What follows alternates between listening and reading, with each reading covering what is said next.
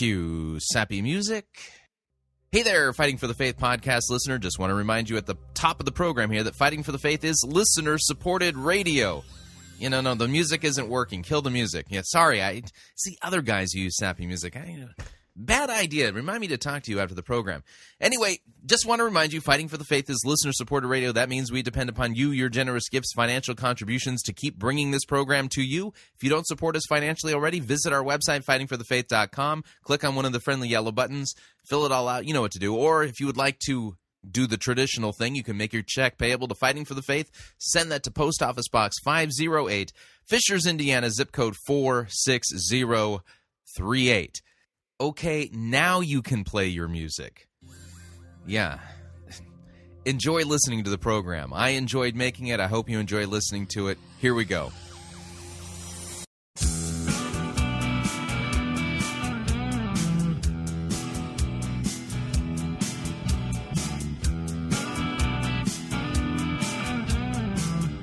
It's time for another edition of Fighting for the Faith. Tuesday, August sixteenth, twenty eleven. Sorry, I, I had something come up yesterday and I was not able to uh, get a Fighting for the Faith uh, recorded. Uh, let's just say it has something to do with the research I've been doing lately. I'll share some of it with you, at least uh, some of the uh, primary source documents. I think it will be pass- worth passing along toward the end of this hour. Excuse me, I'm going to enjoy some green tea here. Hang on a second here. Ah, thank you for tuning in. You're listening to Fighting for the Faith. My name is Chris Roseborough, and I am your servant in Jesus Christ.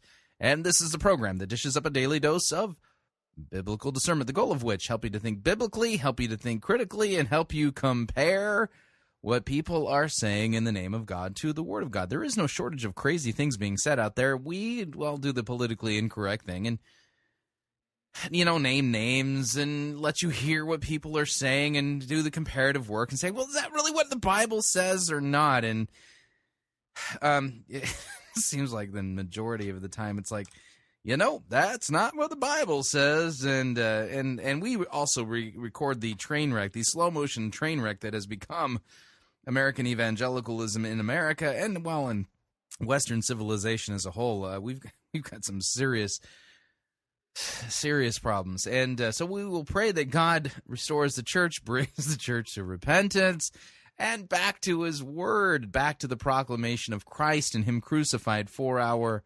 sins, and that pastors would get busy with preaching the Word. Um, yeah, there's, there's some pretty important stuff going on there in God's Word, and, well, that's what they're tasked to do. You know, they, they, they, the reality is is that so many pastors nowadays, um, uh, the, the list of things that they preach on really actually fits under Maslow's hierarchy of needs, uh, as if somehow the goal of the Christian life is self-actualization. And, uh, well, it's not. The goal of the Christian life is not self-actualization. So anyway, uh, so um, just by way of, you know, kind of preparing uh, for uh, later in the in this hour, um, I, I've been doing a lot. It seems like my perennial constant uh, companion uh, in my research is always fascism. And, uh, and it, man... It, it, this it's you can always oh man whenever I'm uh, researching fascism, I always end up having like the worst nightmares. But um, it just strange stuff, strange stuff. Anyway, so uh, what I'm going to be doing um, in the uh, I'm going to be reading an article um, from nineteen eighty-nine. It was an interview with Peter Drucker that Peter Drucker uh, did with Christianity Today and their leadership journal. The name of the interview is Managing to Minister, an Interview with Peter Drucker. I'm going to read this at the end of the hour. And um, I what I want you to I'm, I'm going to read the whole thing. Last week I read a um, a New York Times article that was published uh, the uh, like just a week and a half after Drucker died, and uh, I think it was November two thousand five. And uh, and it, it cites some stuff from this article itself. So I'm going to actually read to you this article.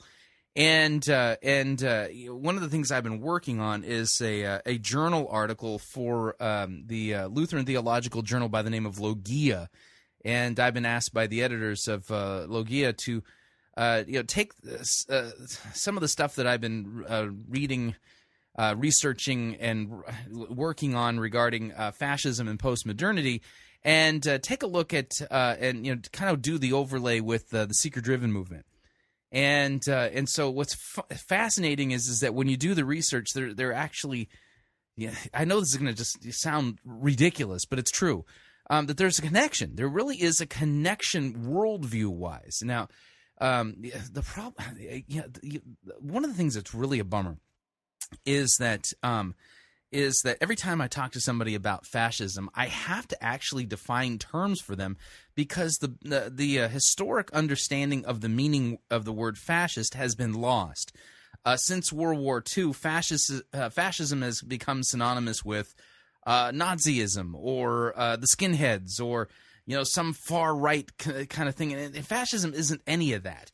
Uh, now, granted, the Nazis were fascists, but not all fascists were Nazis. So fascism is actually a worldview. It's it's a philosophical worldview. And it it, uh, it really, really, truly has its um, it, it has its its origins in counter Enlightenment philosophies. Uh, think uh, think Rousseau, think Nietzsche, uh, Kierkegaard. Uh, you know, think the think about the rom- uh, Romanticism, and uh, and and uh, and existentialism, all that kind of stuff. And it's a coalescing of all of these counter Enlightenment philosophies into a unified worldview, and um.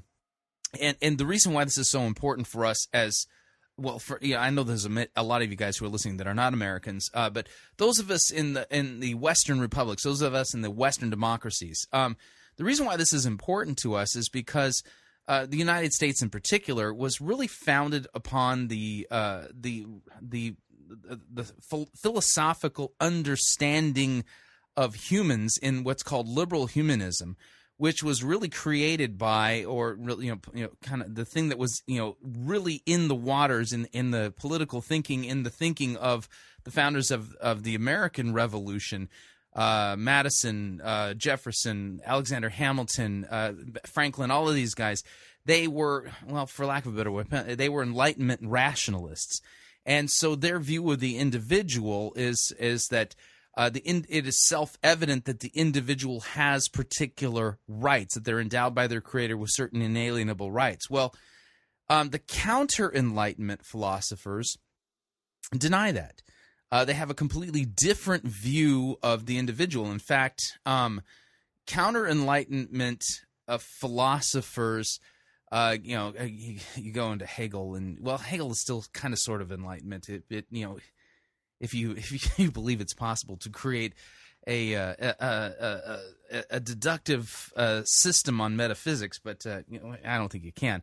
Anyway, uh, so uh, anyway, uh, counter Enlightenment philosophers, um, which are which is really what uh, the uh, twentieth century fascists were imbibing on. Counter Enlightenment philosophy of Nietzsche, of, of Heidegger, of uh, you know, uh, you know, you know, uh, Kierkegaard, uh, uh, you say Feuerbach and other guys like this. Uh, the idea is is that the individual doesn't exist.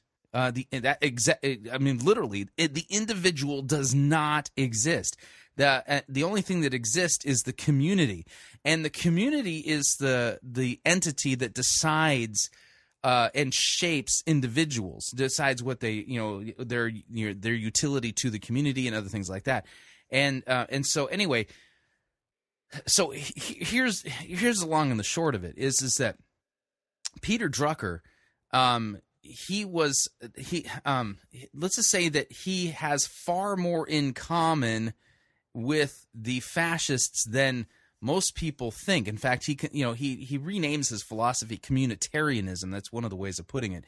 Um, but I, I I really think communitarianism and Peter Drucker's philosophy still really falls into the broader spectrum of, of what was known in the early twentieth century as fascism.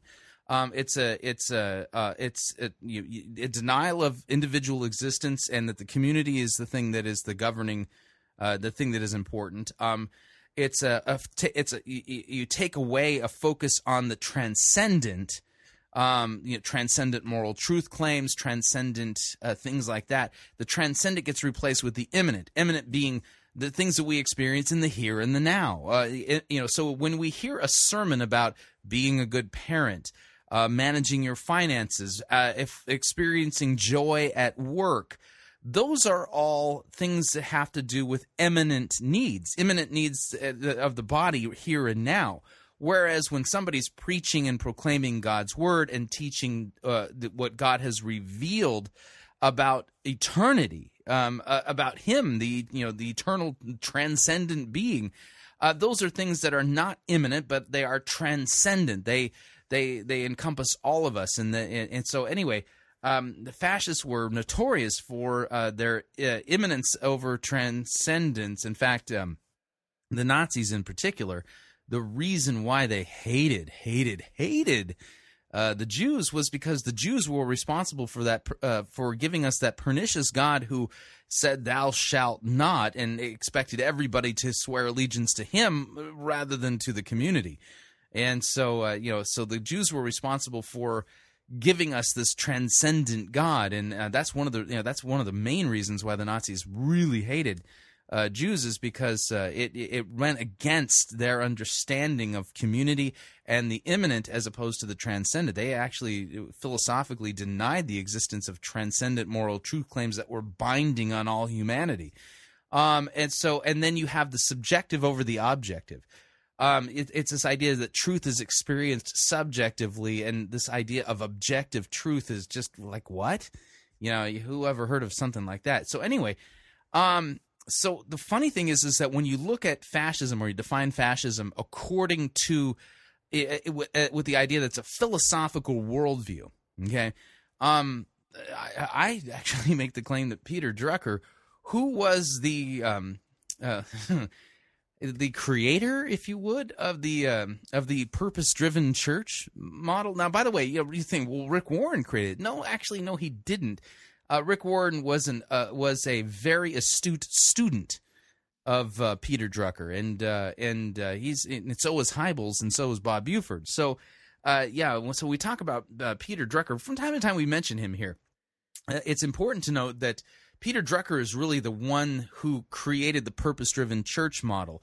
It's uh, the purpose-driven church model is an adaptation of the uh, of the corporate model that Drucker invented in the nineteen fifties. And Drucker, when he put together that corporate model, uh, it was really designed to create these little micro communities Uh, that people can feel like they're part of something bigger than themselves. And it sounds familiar. Anyway, so what I'm going to do today is uh, at the uh, tail end of this hour, I'm going to read Drucker's interview that he gave with Christianity Today in April of nineteen eighty-nine.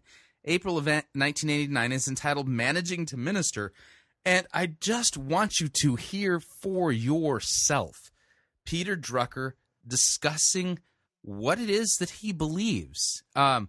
What he thinks is important, and what you're going to find is, as as I read this nineteen eighty-nine article to you, so much of the jargon that we hear from these seeker-driven and purpose-driven pastors is here in the mouth of Peter Drucker himself. And so uh, it's, it's just a good historical lesson, and I want you all to hear it so that you can uh, you know apply yourself to it. And then it, it, it, I have a request. I have a huge Huge, huge request, and it's kind of an odd one. Is there anybody in the Fighting for the Faith audience that um, is very conversant with and knows uh, really well uh, the writings and philosophy of Soren Kierkegaard? Now, I am not, not, not a Kierkegaardian scholar at all. Kierkegaard's existentialism has never appealed to me, ever. I... You know, and I consider Kierkegaard in, in the realm of the irrational philosophers.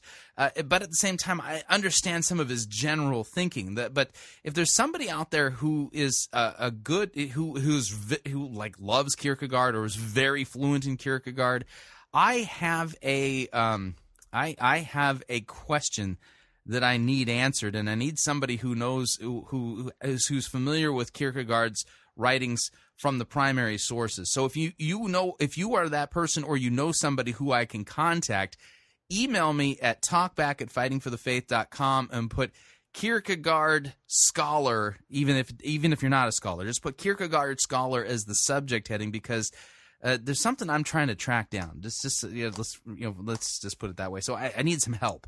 Anyway, so uh, here's what we're going to talk about in today's edition of Fighting for the Faith. Obviously, we're going to do the thing uh, with uh, managing and minister, minister with uh, uh, Drucker's interview. We're going to do that at the end of this hour. Um, I've got uh, to kind of to begin things off. I've got a um, a word of knowledge. Apparently, the Holy Spirit has spoken to Melissa Fisher again. We've again. There's only like a hundred and something people who viewed this video, and so one of the things we do here at Fighting for the Faith as a public service, you know, to the folks there at Extreme Prophetic, um, is you know when they get these words of knowledge. I mean, you know, you just they don't know who this is for, and if only a hundred people have viewed it, well, then you know. They may not be casting a broad enough net. So we rebroadcast some of these words of knowledge so that um, people can, well, make sure that they don't miss any messages. You know, can, can, I guess Melissa Fisher is kind of like an answering machine for the Holy Spirit. You know, the Holy Spirit uh, is trying to get a hold of you, but apparently you're not available. So she's the answering machine. So, you know, I'm sorry, but so-and-so isn't home right now. Please leave a message. And, and Melissa Fisher is the answering machine for the Holy Spirit. So we got to pass that information along to uh, you. It's a service that we do. Um, I've got a, um, I've got an Eric Dykstra video that, that I'm going to play the audio for. And the name of it is, is that Eric Dykstra uh, bribing people to come to church with beep. Yeah, um... Yeah, he, he's bribing people to come to church with beep. Yeah, y- y- you got to hear the video for yourself. That's all I can say. Um, um, I, Phil Johnson has uh, weighed in at the Pyromaniacs blog uh, regarding um, Mark Driscoll's um, visions that he that he gets, the the very graphic visions. The name of the uh, uh, the uh, the blog post by Phil Johnson of the Pyromaniacs blog is entitled Pornographic Divination, and uh, yeah, it's worth passing along here. Um, so we've got that. Oh, and I've got news regarding the Crystal Cathedral. Apparently, the uh, Roman Catholic Archdiocese down there in Orange County is super de duper serious about. Uh, is that really a? Did I really say super de duper? Man,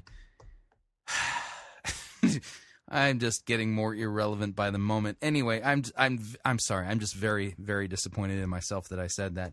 Anyway, but they're they're I mean they're serious. They are really really really serious about uh, wanting to purchase the Crystal Cathedral, and they uh, they, they they're they've kind of um, they've sweetened the kitty, if you would, uh, in, in some extremely exorbitant amount of millions of millions of dollars that they're willing to pay in cash for the Crystal Cathedral, which I just think would be hilarious if that's what ends up happening. So we'll take a look at that. And then for our sermon review today, it's not really a sermon review. What we're going to be listening to is a, um, a series of lectures presented at Seattle Pacific University discussing Rob Bell's book, Love Wins. And I'm playing this because each and every one of these professors kind of uh, takes the, uh, the Rob Bell's book from a different position. And each one of them has some things that are, well, eh, well, problematic. So we're going to take a listen to that because I think it gives you an idea of what um, what right now is happening scholarship-wise in American evangelical uh, universities. So uh, worth passing along. So that's what we're going to do today. So, uh, you know, fuzzy bunny slippers, if you have them, if you want to enjoy an adult beverage, we don't have a problem with that. Don't, don't, don't, don't, don't uh, abuse that gift that God has given us. Uh, that's silly. Um, you don't want to be enslaved to a gift, and you know the biblical prohibition is against drunkenness. So, um, yeah, fuzzy bunny slippers, if you have them, and it's not too hot in your neck of the woods. If you want to listen while on the treadmill, don't have a problem with that. Or driving, uh, please take the proper safety precautions. Uh, and if you want to listen to Fighting for the Faith at work, please, please, please keep in mind that Fighting for the Faith has been proven to decrease productivity. So, uh, you know, it's just. It is absolutely true. You may not want to let your boss know you're listening at work. So, all right, so we're going to dive into the program proper.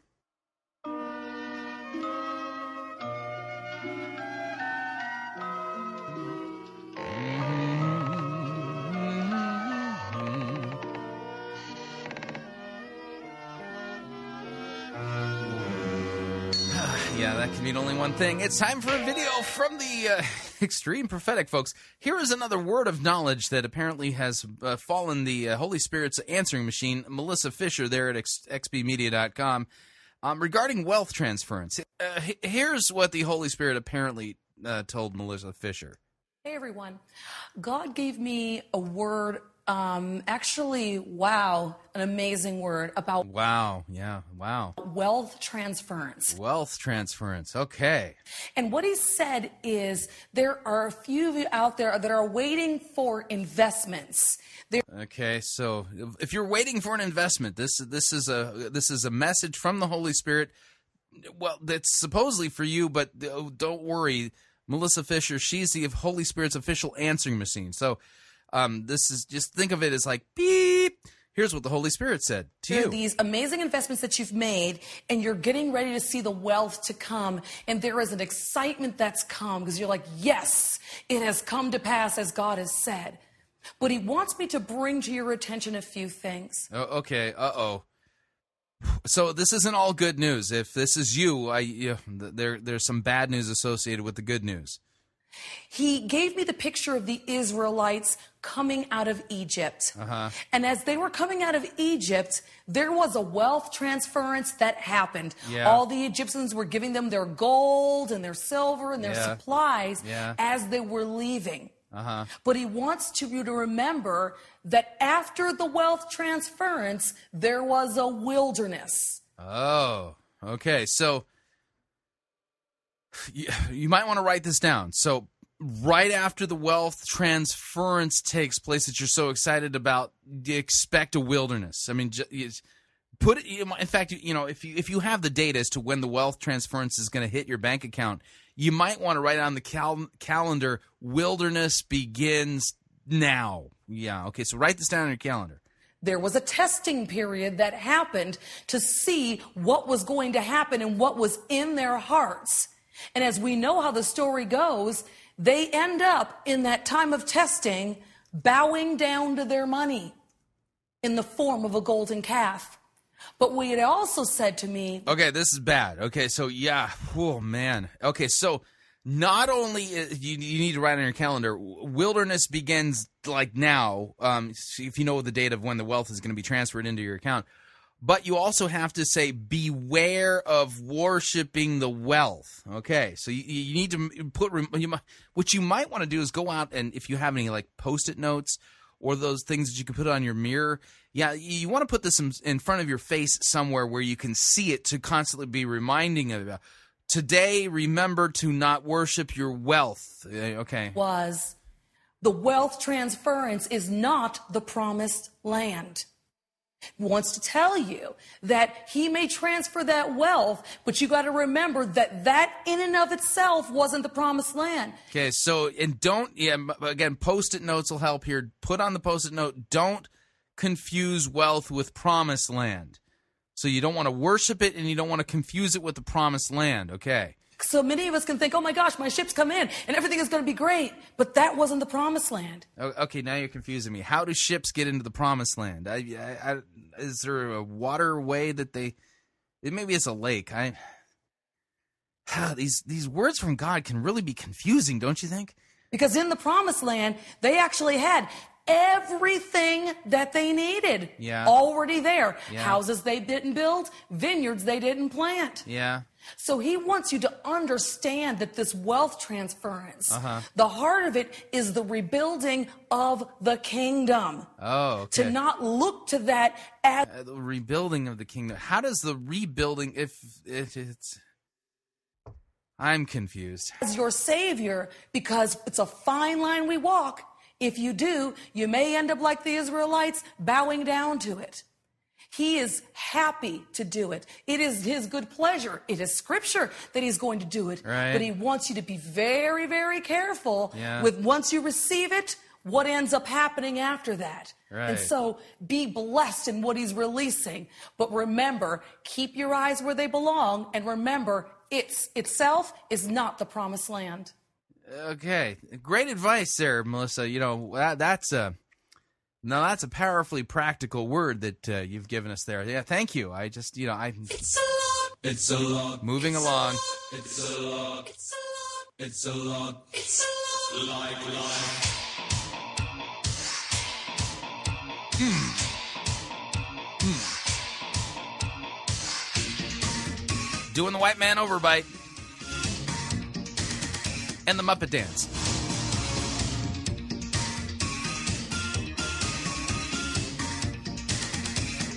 Pastor and servant. We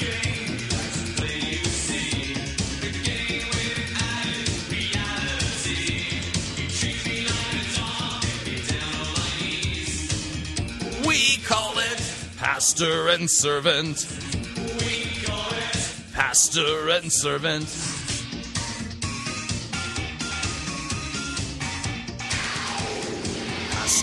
Servant. All right. Okay, so that can mean only one thing. We're going to talk a little bit about Eric Dykstra.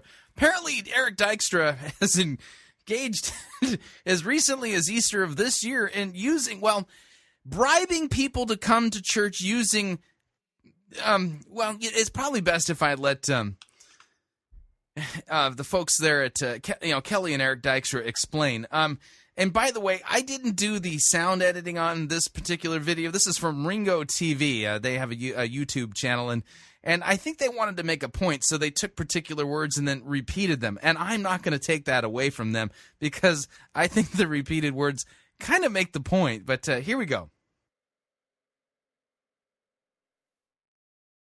There's a metro area church that's using electronic devices to lure people to its Easter services. Here's Carol Evans Buajang.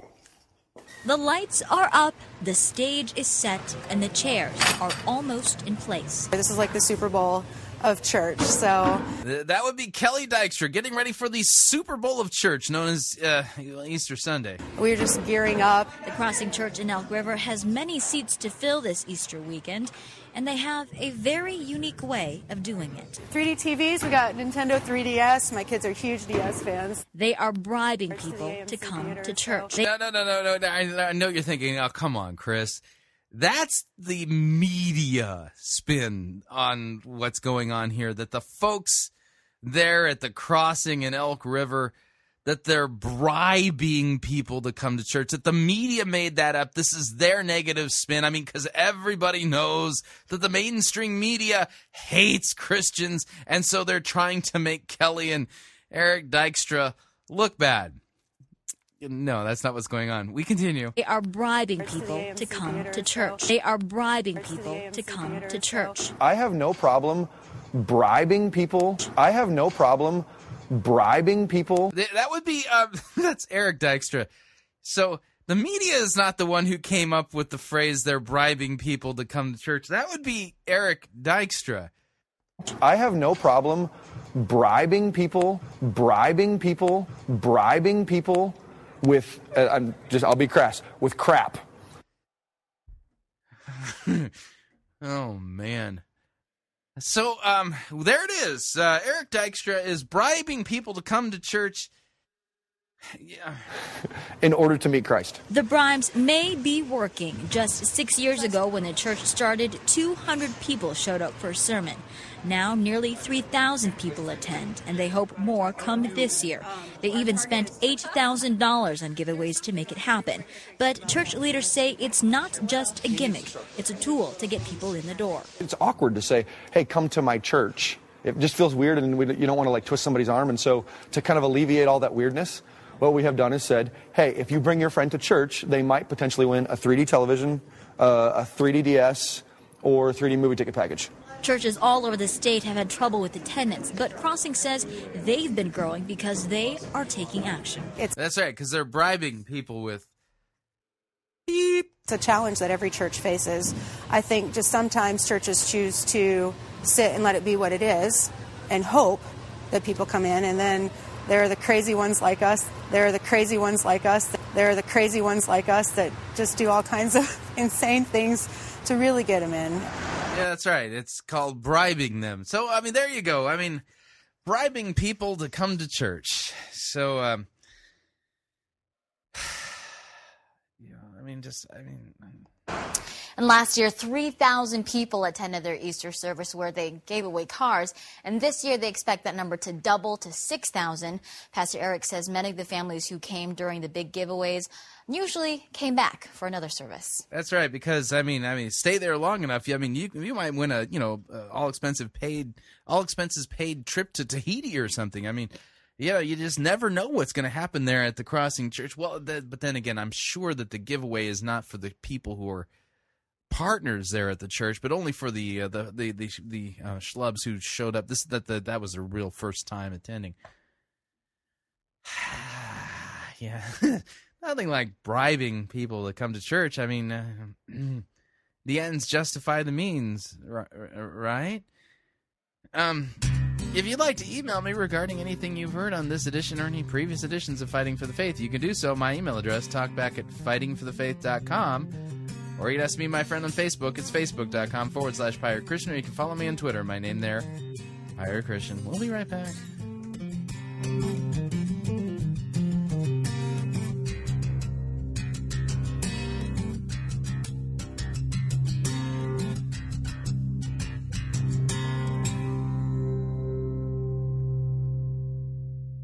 Relevance Schmelevance. We preach Christ crucified for our sins. You're listening to Fighting for the Faith.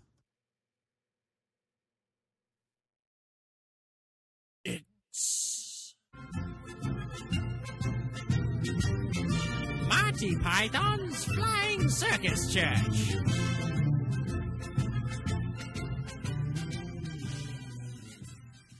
Hey, do you want to feel holier than thou? Try Bible Thirst. Holy drinks for people who need gratuitous amounts of piety. With all new flavors like prosperity, instant abundance. It's like adding your bank account to an electrical storm. Sound the alarm. You're going to be uncomfortably holy. What's that? You want manna? Well, how about super manna? Made with lightning. Real lightning. Preaching. Ah. You'll be good at it. It's a holy drink for men. Clergy. These aren't your pastor's puns. They are righteous puns. Piety puns. Sinner, saint, sinner, saint. Prayers, lights, cross lights, power lights, more lights than your body has room for. You'll be so holy, Mother Teresa will be like, slow down. And be like, no! And roundhouse kick her in the face with your Bible pants. You know, so much holiness, holiness. Ah. Just praying all the time. Power praying, power preaching, power praising, power fasting, power meditating, power laughing, power responding, gesture. You know, so much gesture. Just like Esau. Give prosperity to babies, they'll be holy too. Make your babies run abnormally fast. They'll be as fast as Elijah. People watch them running and think they're Elijah. They'll race as fast as Elijah. In a race with the actual Elijah. And it'll be a time they get deported back to Israel. Hey, go with the sure thing. Don't gabble on your afterlife. Jesus. Try Bible Thirst. The energy that will make you ah. holy. Ah.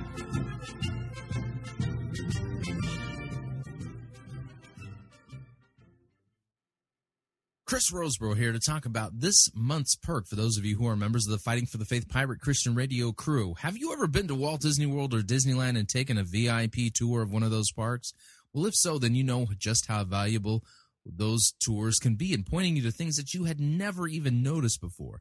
Well, this month's resource, Doctor Paul Kretzmann's popular commentary on the Gospel of Matthew, is like a V I P t- walkthrough tour of the Gospel of Matthew itself.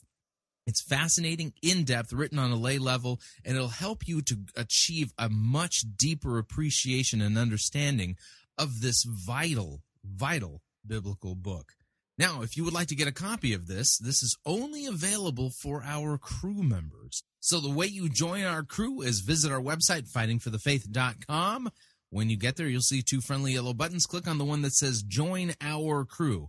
You're signing up to automatically contribute six dollars and ninety-five cents to the ongoing work and mission of Fighting for the Faith and Pirate Christian Radio. And once you fill that out, we will send you an email giving you instructions on how to download this wonderful book. So head on over to fighting for the faith dot com, join our crew today, and thank you for your support.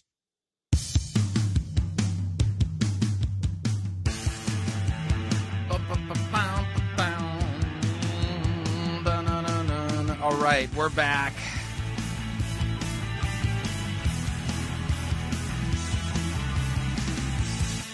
Beware of pastors bribing people to come to church. Yeah, yeah. The ends do not justify the means. There's usually something going wrong there. Just a reminder, Fighting for the Faith is listener-supported radio. That means we depend upon you and your generous gifts and financial contributions to continue bringing this important outreach to you and to the world. If you don't already partner with us financially, please do so. Yeah, the summer months are just... Uh, yeah, have mercy on us, please. Anyway, the way you can support us is uh, visit our website, fighting for the faith dot com. When you get there, you'll see two friendly yellow buttons. One says donate, the other says join our crew. When you join our crew, you're signing up to automatically contribute six dollars and ninety-five cents to the ongoing work and mission of Fighting for the Faith and Pirate Christian Radio. Of course, if you would like to specify the amount that you would like to contribute, you could do so by clicking on the Donate button, or you can make your gift payable to Fighting for the Faith and then send that to Post Office Box five oh eight, Fishers, Indiana, zip code four six zero three eight. Da, da, da, da, da, da. All right, from the... Uh, Christian Post. Headline reads, Crystal Cathedral bid raised to fifty-three point six million dollars. That's right.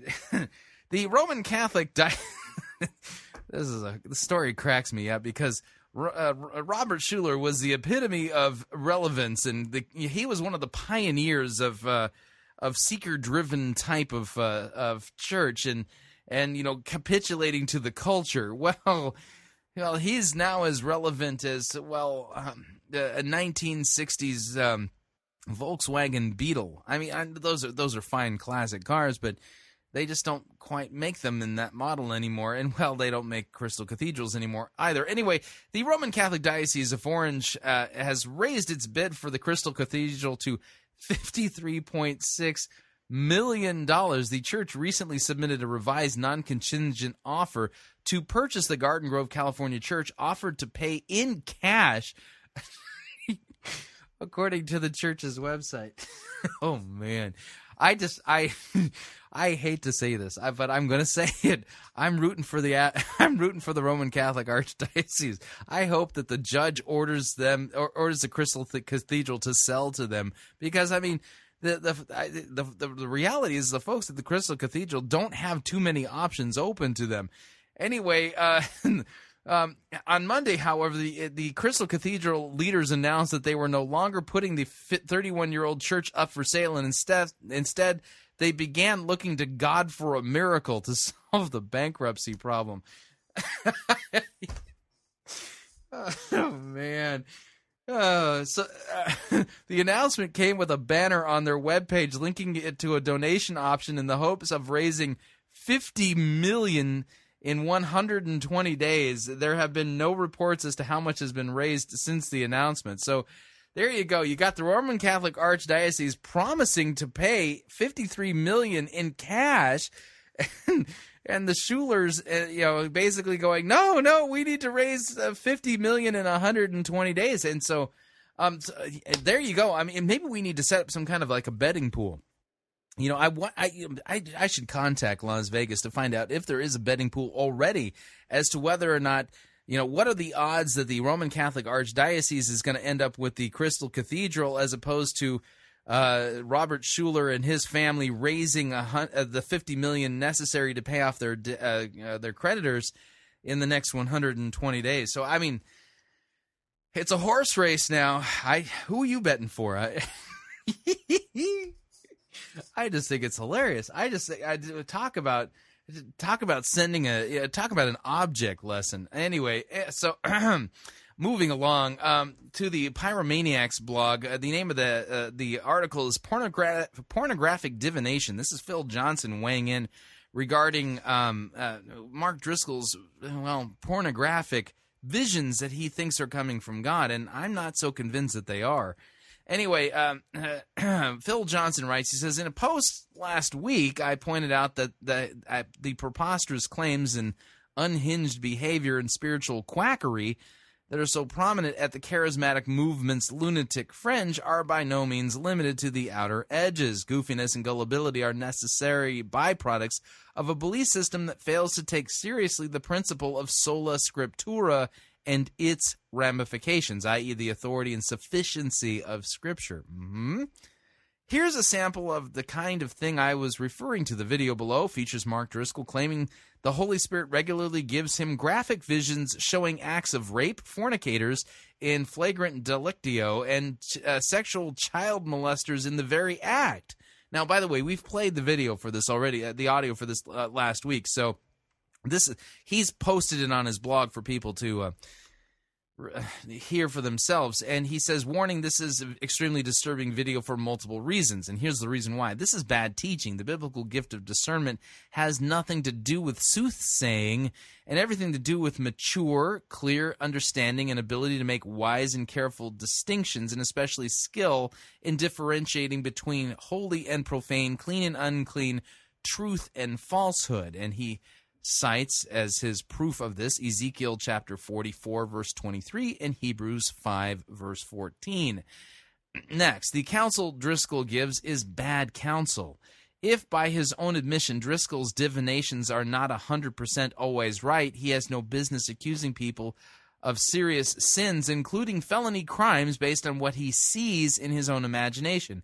Much less should he encourage his congregants to dream that they have such an ability and urge them to use that gift. No kidding.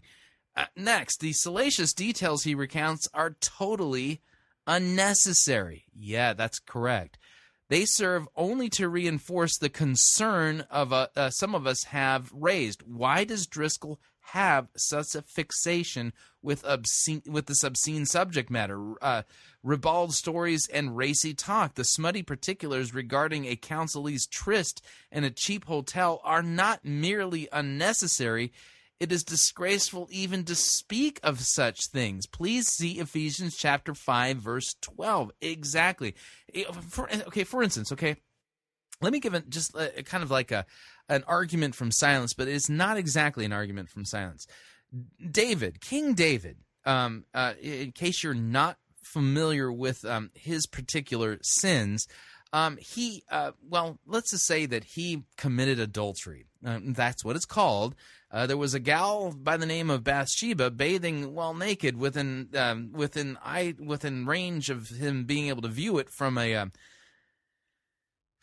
Well, from his um, his uh, palatial, um, m- m- you know, stately ma- mansion. Anyway, he ended up, um, you know, having adultery, uh, committing adultery with her. She got pregnant. It ended up in in uh, they, he tried to come up concoct some way of hiding it uh, from her husband. He didn't go along with the things, and uh, he ended up getting murdered. Now, the prophet Nathan, Nathan the prophet, is the one who confronts David with his sin, and there is nothing in the biblical record that says that Nathan the prophet had a videotaped uh, view of uh, of David's um, well, the details of his um, hooking up with uh, Bathsheba. N- none of that, and, and and at all. In fact, that was really kind of unnecessary. Uh, but God, the, God did send Nathan the prophet to confront David with. Uh, with his unconfessed adultery and murder, and it and it and it brought D- uh, David to his knees in repentance, um, and he was absolved. His sins were forgiven. Um, it, it, you know, unlike uh, in fact, it's quite the opposite of what happened with Saul. But nowhere do we hear that Nathan the prophet or any other prophet was given the salacious details of of any anyone's particular sins. It's just that this is what they did, and God and God. sent Nathan the prophet to confront him with his sin. It's just like, is it really necessary for you to have seen the so-called sexual encounter? It's just, yeah, something ain't right here. Anyway, uh, for that same reason, uh, Phil Johnson continues, among others, these yarns aren't even believable. The Holy Spirit's own eyes are too pure to behold evil, and he cannot look on wickedness. See Habakkuk chapter one, verse thirteen. So why would the Holy Spirit display pornographic visions to Mark Driscoll, whose mind and mouth are already too lewd anyway? Uh, next, this proves that cessationist concerns are not far-fetched. Reformed charismatics frequently complain that it's unfair for cessationists not to expressly exempt them when we criticize the eccentricities of the wacko fringe of uh, larger char- of the larger charismatic movement. Actually, it's the mainstream, and that's what his point his point is here. But Reformed charismatic themselves aren't careful to distance themselves from charismatic nuttiness. John Piper was openly intrigued with the Toronto blessing when it was at its peak. If he ever denounced it as a fraud, I never heard or read where he stated that fact publicly. Wayne Grudem, in this day, endorses Jack Deere, surprised by the power of the Spirit, despite the way G- uh, Deere lionizes Paul Kane. Uh, Sam Storms aligned himself with the Kansas City Prophets cult for almost a decade. I can't imagine how anyone holding to Grudem's view of modern prophecy could possibly repudiate what Driscoll insists he has experienced. Does anyone really expect a thoughtful analysis or critique of Driscoll's view of the gift of discernment, much less a collective repudiation of this kind of pornographic divination from Reformed charismatic, uh, from Reformed charismatics? I certainly don't. Thus, we see that the leaky uh, canon view leaves the church exposed, only not only to the whimsy of hyperactive imaginations, but as we see here, to the defiling influence of an impure mind as well. That's his take on it, and uh, I, I, I don't find myself differing with Phil Johnson at all on this. I'm deeply concerned for uh, Mark Driscoll at this point, because what he described is not the gift of discernment that the Bible describes, but that was something completely, completely different. Okay, moving along. I am now going to read the um, the the interview that Peter Drucker gave or did with uh, Christianity Today in April of nineteen eighty-nine. So I mean, we're we're going back, um, we're going back, we're going way back, okay? And keep in mind, uh, you know, the Purpose-Driven Church book was written what, nineteen ninety-six. So this is during the time when uh, Peter Drucker was taking his career and transitioning his focus from corporate management to uh, church leadership, and uh, and so this is the time when he was actively discipling and teaching men like Rick Warren, Bill Hybels, and Bob Buford, and and helping them understand the finer points of his leadership ideas, of his corporate model and what he was up to. And I want you to listen to this interview uh, with uh, w- looking for a, cu- a few co- a couple of things. What's his view of the individual? Um, see if you can discern it from this. Uh, from this, it might be a little bit difficult to figure that one out, but uh, just listen in, because and see if you hear any uh, any themes from Romanticism. You will hear that, and also listen carefully to what he says pastoral churches are and what the job of the sermon is, and his view of theology. Now, this his view of theology, I read this, uh, th- th- this was excerpted in the New York Times piece that I read last week, but I want you to hear it in the context of the full interview. So this is Christianity Today's interview with Peter Drucker from April of nineteen eighty-nine. And so this is b- long before the seeker-driven movement really takes off in the form of of the, the Willow Creek Network and the Purpose-Driven Church Network. This this is while this is during the time when Drucker was discipling Bob Buford, Bill Hybels, and uh, Rick Warren. So li- li- listen in. Christianity Today writes, Peter Drucker has been called the father of modern management. His twenty-two books, including The Effective Executive and Managing for Results, have helped shape both American and Japanese management. Another book, The New Realities, will be published in June of nineteen eighty-nine. As a consultant and author, he was influential in the successful reorganizing of major businesses, among them General Motors and Sears, and advising governmental agencies, including the Department of Defense. More recently, he has turned his attention to nonprofit human service organizations, including churches. And this, quote, third sector has become the center of gravity for his consulting work. His most recent project is a set of twenty-five audio cassettes called The Nonprofit Drucker, in which he and key third sector leaders, including pastors, discuss the unique challenges in leading human services organizations. After spending two years focusing on that project, he observed, quote, we worry these days about the decline of the family and the disintegration of the community, but there is a strong counter-trend, the creation of new bonds of community in and through the third sector organizations. This is a purely American development without counterpart anywhere. It may be America's most important contribution. To ask this respected thinker and analyst what he's discovered about the church, the leadership editors traveled to Claremont, California, where Professor Drucker, soon to celebrate his eightieth birthday, continues to teach management and social science at the Claremont Graduate School. After a lifetime of studying management, why are you now turning your attention to the church? Drucker's answer? Well, let me correct two common misunderstandings. First, your question shows that you, like most everyone else, think of the world of the word management as business management. Many people are surprised to find out that for thirty-five years I've been working with nonprofit institutions, hospitals, schools, charitable organizations. They'll ask, what do you do for them? Advise them on fundraising? I reply, well, no, I, I don't know a, a thing about fundraising. I teach them management. Thirty years ago, many nonprofits were contemptuous not only of the word management, but even of the concept. They said, we don't need management. We don't have a bottom line.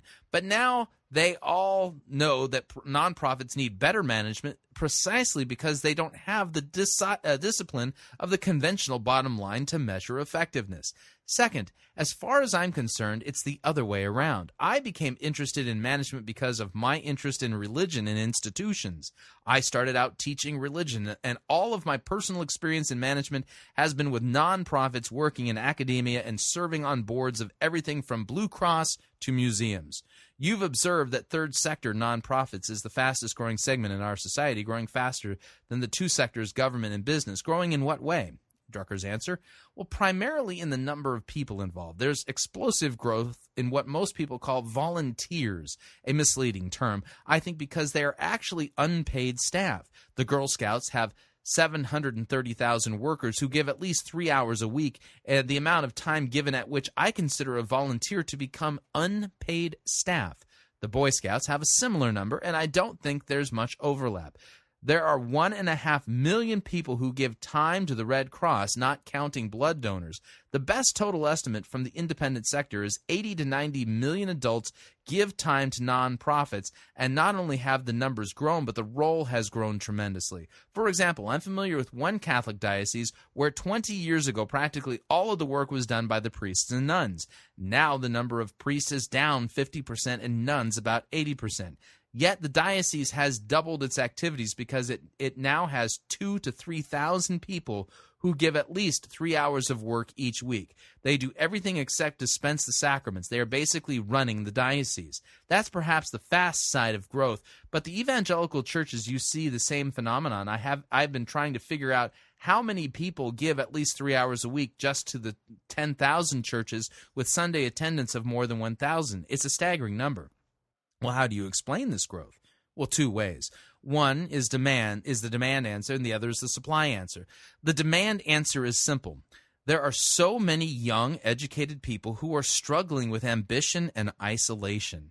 They come out of blue-collar backgrounds or a farm background and find themselves working in the jungle of Los Angeles or Cincinnati. They need something to offset the intensity of the competitive, high-pressure, high-stress environment. They need something that they may not be conscious of, but something that restores balance and sanity. They need community. On the supply side, more and more churches are what I call pastoral churches. Their purpose is not to perpetuate a particular liturgy or maintain an existing institutional form. Instead, they're asking what my business friends would call the marketing question. Who are the customers, and what's of value to them? They're more interested in the pastoral question, what do these people need that we can supply, than in the theological nuance of, nuances of how we can preserve our distinctive doctrines. These churches are growing partly because the younger people need pastoring and not just preaching, and partly because, very bluntly, people are dreadfully bored with theology. They can't appreciate the subtleties, and I sympathize with them. I taught religion. I didn't teach theology. I've always felt that quite clearly the good Lord loves diversity. He created twenty-five hundred species of flies, and if he had been like some theologians I know, there would have been only one right species of fly. But there are twenty-five hundred. Pastoral churches appreciate the importance of diversity. And I'm going to interrupt here for a second here. I mean, So what do you think Peter Drucker thinks regarding doctrine and theology? Do you think he truly believes in sound doctrine? Do you think he believes that there is sound, objective doctrine that has to be proclaimed and taught in the church? That that's the job of the pastor, to preach sound doctrine? From I, I would say from this quote, it's pretty clear that does that really doesn't affect him at all. A weird sentence that he got. He says, "I taught religion. I didn't teach theology."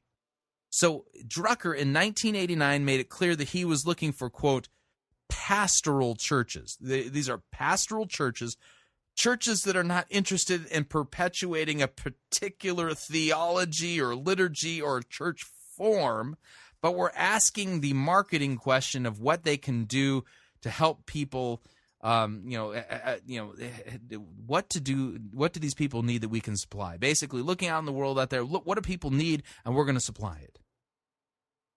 Weird, isn't it? Yeah. And by the way, that little uh, that little paragraph about the uh, the person, the the young person who grew up in, you know, blue collar sector or on a farm, and finds themselves in the jungles of Los Angeles or Cincinnati. That is, I I can point you to example after example after example of uh, of romantic German philosophers uh, who were definitely clearly in the fascist camp. This is exactly how they would talk, because, you know, capitalism created isolation. It it, it disconnected people from the land, and and they they always characterized the city as. Uh, as a terrible, terrible place of disconnectedness, and uh, run by the machines of reason and things like that.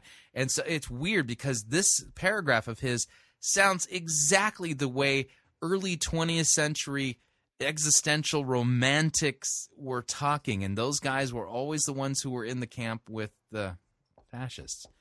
Interesting, though. Anyway, I just had to point that out. Okay, so let's see here. Where do I pick up again? Ah, yeah, here, here it is. Next question. You mentioned that nonprofits don't have a conventional bottom line. What then is the gauge of their effectiveness? Listen to this answer. Now, you're you're thinking about nonprofits as, like, you know, just nonprofit corporations. Think also churches. Listen to his answer. All nonprofits have one essential product: a changed human being. How many of these seeker-driven churches ha- I mean, if I had a dollar for every time I heard one of these guys talk about changed lives, I mean, it, it, it, we, we're experiencing life change. Apparently, that is the um, that that's the product that seeker-driven churches are providing: changed human beings. Okay, he says this is a different approach from business. In business, your goal is not to change the customer. It's not to educate the customer, it's to satisfy the customer. Whatever a business forgets, and whenever business forgets that, it's in trouble. When G M tried to tell us what cars we ought to drive, we began to drive Toyotas. But nonprofits aim for change. Hospitals seek to change sick patients into healthy ones. Schools aim to change students into educated individuals. And churches? The question isn't it to it. Well, the church has a difficult problem in that the books are not kept on this side.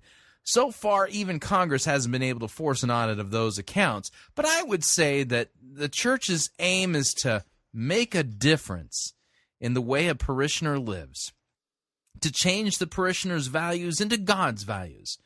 Well, how important is it for a local church to develop its own distinctive version? That's the question that was put before him. How important is it for a local church to develop its own distinctive vision?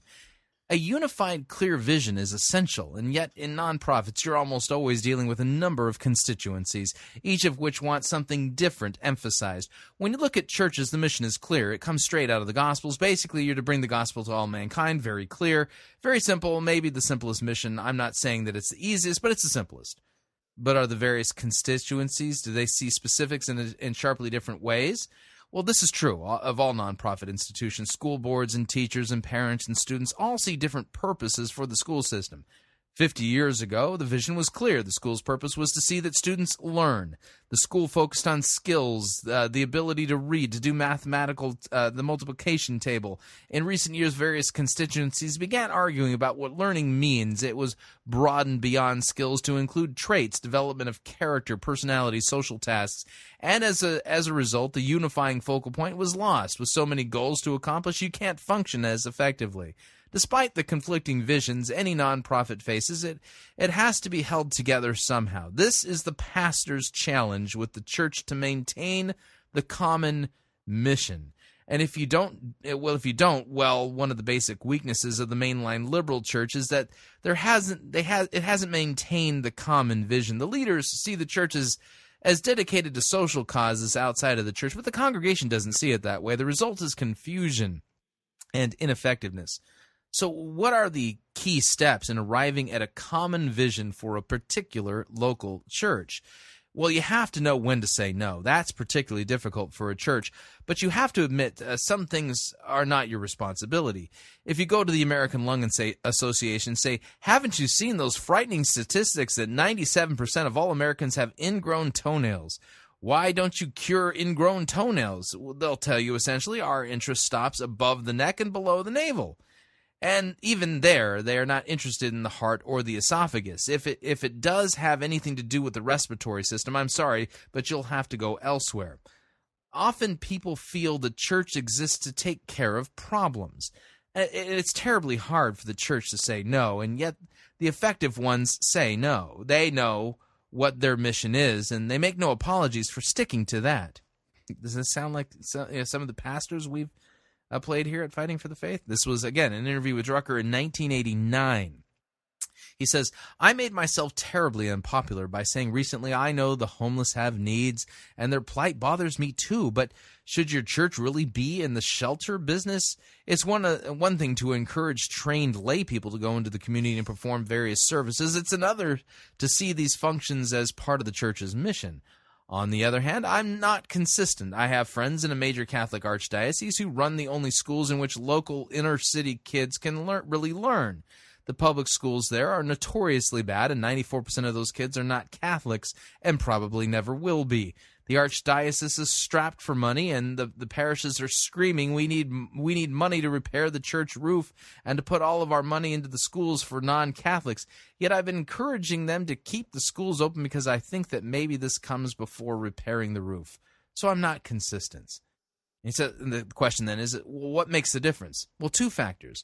The need is there. Without those schools, the outlook for these those kids is pretty grim. But equally important is uh, the church has proven its competence. The church has demonstrated its effectiveness in teaching young people. And the homeless? Well, as I looked at this particular church was doing with the homeless, it struck me as no different from what several other organizations were offering. And as a result, it changed lives. It, the, result in, the results in changed lives were zero or pretty close to it. So according to, by the way, this, notice a theme here. According to Peter Drucker, who truly is the father of the purpose-driven, seeker-driven church model, the product that churches are offering the world is changed lives. That's the product. That's the measure of success. How many changed lives? So he's, he's talking about so one church was offering help to the homeless, and he says the results in changed lives were zero. Or pretty close to it. Saying so is tough, but it's what makes for effective ministry in other areas. So beyond merely recognizing a need, the key question is, can we really make a difference? Can we minister competently? Need and competence are preeminent, but we must also look to see if anyone else is already doing the job. By the way, is this what Jesus meant when he said, go and make disciples of all nations, baptizing them and teaching them all that I have commanded you, to go and make a difference, and that our, the product the church has to offer or it will has changed lives? By the way, Alcoholics Anonymous changes lives. Um, the Mormon Church changes lives. There's people who who were really, really immoral, and then they, they fled to Islam, and, well, their lives were changed, and now they pray five times a day. Apparently, uh, Islam and Mormonism are, well, they they too are offering the product of changed lives. Hmm. Anyway, here's um, so here's what he says. At times we all have to say, well, the need is there, but this ministry is not for us. The church is the only organization that is not entirely concerned with the kingdom of this earth. All the others are totally focused on this side. We're the only one with another dimension, and for that reason, many good concerns about here are not our primary focus. Any organization can do only a certain number of things. The great, greatest danger for a successful organization is to take on things that don't fit it personally. In your books, you've mentioned the danger of an organization being internally driven. You said that you said the organizations must not must not do just what it wants to do, but it needs to be market driven, adjusting to the needs of the customers. Does that apply to churches? Yes, the church needs to be market driven. Again, listen to the answer. Yes, the church needs to be market-driven, but it also needs to understand its purpose. The two things have to mesh. If you're only eternity-driven, you quickly become bureaucratic. You lose touch with people and lose your effectiveness. If you're only market-driven, you quickly become mercenary and totally opportunistic. You need both. There's nothing wrong with the Girl Scouts, but the church is not the Girl Scouts. There's nothing wrong with the country club, but we aren't the country club. We're a church. We have uh, we have certain things we value that are not of value to anybody else. That's wh- uh, where we should focus. Let's turn from the question of the church's direction to that of the pastor's role as leader in implementing that direction. The key question for a leader is, what can I do in this organization that nobody else can do? And several questions emerge from that. What did the good Lord ordain me for? What are my strengths? What am I good at? And where have I seen results? Very few of us ask these questions because very few of us even know how we perform. What I'm, what, what am I good at? We don't usually ask that question. We've been trained to notice our weaknesses, not our strengths. Schools of necessity are remedial institution. When teachers meet with parents, rarely do they say, your Johnny should do more writing. He's so talented in writing. No, more likely you hear, Johnny needs more work on his math. He's a bit weak in that area. As a result, few of us really know our strengths. The great teachers and great leaders recognize strengths and then focus on them. How do you begin to get an accurate reading about strengths, unique abilities? Well, there are two very simple ways. One is absolutely reliable but takes a little time. The other is about sixty-five percent reliable but immediate. The sixty-five percent reliable approach is to ask your secretary. It's not one hundred percent reliable because the really good secretaries won't tell you. That's the secret of their control. They know and you don't. The absolutely reliable method is to think through what uh, your key activities are. Every time you do something in a key activity, write down what you expect to happen. Nine months later, look at what really happened. Within a year or two, you find out what your strengths are. This method, of course, has a great link to church history. Historians continue to puzzle over one of the great mysteries of histories, how can how to explain the sixteenth century. In eighteen sixty, two institutions dominated Europe, neither of which had existed twenty-five years earlier. The North was dominated by the Calvinist movement, the South by the Jesuit order. In fifteen thirty-four, Loyola gathered the nucleus of his new order and took the vows of poverty, chastity, and obedience. In fifteen thirty-six, Calvin arrived in Geneva. twenty-five years later, Europe had been changed. Nothing in the history of the world, not even in the rise of Islam, can compare with the rapid growth and effectiveness of these institutions. How do you explain it? Both were, by fifteen sixty, large institutions, each involving thousands of ordinary people, most of them working alone. Many worked under great pressure and danger, yet there were practically no defections, very few bad apples. What was the secret? Now we understand it. Both Calvin and Loyola taught a similar spiritual discipline, that whenever one does anything in a key activity, they were usually spiritual activities, but not entirely, one writes it down and then one keeps track of what happens. This feedback, whether it's cal- a Calvinistic examination of your conscience or the Jesuit spiritual exercise, is the way you quickly find out what you're good at. And you find out what your bad habits are that inhibit your full yield. What kind of things could pastors monitor?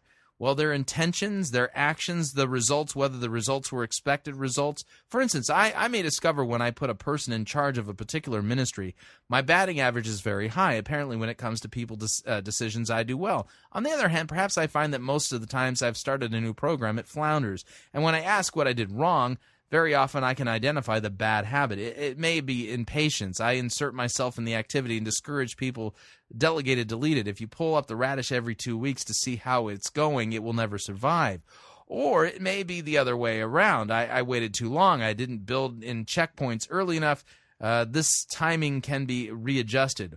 Or I may recognize that I haven't tested the idea. Again and again, I see people who don't pilot, who go from good idea straight to full-fledged operations. It's always a good idea to have a pilot. One of the most successful administrations in his, in American history was the New Deal. All its innovations worked except for one. The W P A was a dismal disaster. It was the one, only one that had not been tested in small operations. Social Security had been tested in Wisconsin. The Farm Security Program had been tested in California. So the key leaders knew the program before it went full scale. Church leaders also do well to start small on, say, a small group ministry or a community outreach program before they launch a major church-wide emphasis. Besides recognizing your own strengths and the importance of monitoring, what else does a leader need to know? The key activities, no matter what your personal strengths are, you have to know what each key task is for your organization and to make sure someone is doing each one. Growing organizations can get into trouble in two ways. Let's say the pastor is very good at preaching and pretty good at training, but there are two other key tasks in any organization, managing money and managing people. Let's say the pastor is not good at, at money, getting it and, plan- and planning its most effective use. In fact, his interest in preaching, not investing money, was one reason he went to seminary in the first place. And let's say the pastor's not gifted at, at directed human contact and is basically an intellectual and a communicator. The temptation is to make one of two mistakes, either of which will kill or cripple the church. The pastor can assume, though not consciously, that what he does well and what he likes are are, are to do are the only things that matter. The other tasks just don't get adequate attention. That's the lesser mistake, because at least two important things still get done well. The mistake that really kills the church is when the pastor is conscientious and says, I know money is important, I know people contacts are important, and and he's and so he forces himself to do them. As a result, he spends an inordinate amount of time on these things, does them poorly, and slights the things he's good at, and thus does them poorly too. Within a few years, you have an ungodly mess on your hands. Well, how do you make sure key areas are adequately covered? The secret is to sit down with your key associates and board members individually, not as a, a, in a group, and say, think through the key activities of this church. What things have to be done if this church is going to be effective? After you sit with those seven to nine people, look at the list that you've compiled. In most cases, you won't have complete congruence, but there's such substantial overlap that it's really unanimous. Uh, there are usually few exceptions. But take exceptions seriously. They may simply indicate that somebody misunderstands, but they may also represent a major opportunity or blind spot in the group's thinking. Then call a meeting of the group, share the list, and say, the next step is for each of you to look at all of the other people in this room, don't look at yourself, and put down the strengths of each person, not yourself. What is Joe good at? What is Mary's strength? Collect the list and compare them privately. Again, it's amazing how much agreement there is usually, but any dissent is important, because if six of you see Joe as being good with people and three do not, we need to refine the question. It becomes, what do we mean? How do we want people treated? You may need a recruiter, a trainer, a disciplinarian, or an encourager. Joe may be gracious to it, an excellent quality, but he can't say no. Some people are pleasant, others are good with people. Those aren't necessarily the same, so at times you have to be more precise about the strengths. Likewise, being good with money usually needs to be further defined. Jack may be great at book uh, keeping the books, but he has a tendency to forget the church doesn't exist for the sake of finances. Now you need someone sound and alert when the books don't balance, but he should be able to say, we don't have the money given the current budget, uh, but he should not uh, be the one to say, this is the wrong thing to do. The bookkeeper should be the uh, the hair shirt, not the policymaker, because he judges by different criteria. After you've evalu- evaluated strengths in key activities, then you begin to match them up, making sure that key activity is covered and you are beginning to build an effective team. Now, I'm going to point something out here. All of this assumes that you're building an effective team, and it's a church team with the understanding that the church is to be market-focused, market-driven, trying to find a way of meeting the needs of the market. I mean, this sounds like all of the stuff I learned when I was in uh, business school, when I went, got my M B A from Pepperdine. And this fine, fine business management stuff that we're hearing here from Drucker. But again, all of this assumes, according to Drucker, that the church is market-driven, market-focused. Weird, huh? Next question.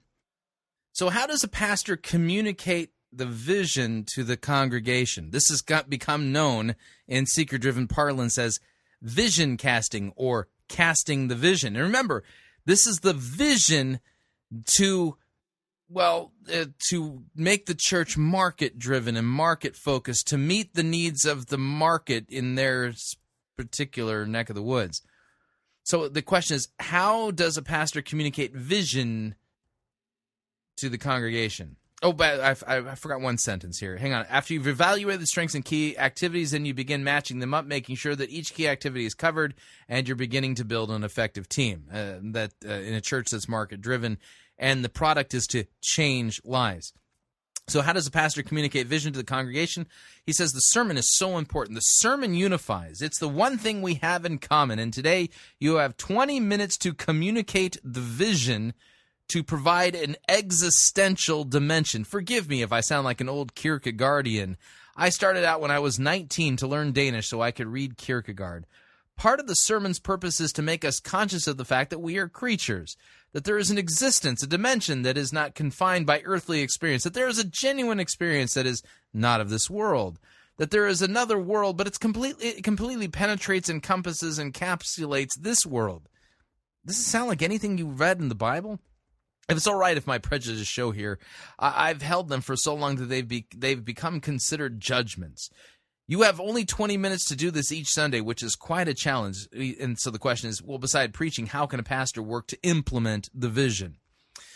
When you look at a well at well-run organizations, you see that the top people sit on on on personnel decisions, even at fairly low levels. That's where the key difference is made. In corporations, it can really annoy the personnel department when suddenly the big boss appears for a meeting to discuss the promotion to general supervisor. Alfred P. Sloan, the man who built G M, sat in on personnel decisions down to lower middle management. Not every time, but enough so that you were not surprised when, for instance, he would show up unannounced in Tarrytown, New York, and say, I happen to be in the neighborhood, and I understand you were meeting to decide who's going to be master mechanic here. Simply by sitting in, he focused attention on the task, and better decisions were made. Part of the leader's job is to set the spirit of the organization. That doesn't mean simply to lay out policy and plans, but to exemplify them, to pay personal attention to the areas where the vision is being worked out. A lot has been written about the pastor's role. We often see the metaphor of the chief executive officer. Is seeing the pastor as C E O of the church a helpful model? Up to a point, yes, it is helpful if people recognize that the pastor has to be involved in major decisions of the organization. But it's not helpful if it implies the church is no different from General Motors. The church is quite different, not be, just because it has a different mission and different values, but also because the results are within the body.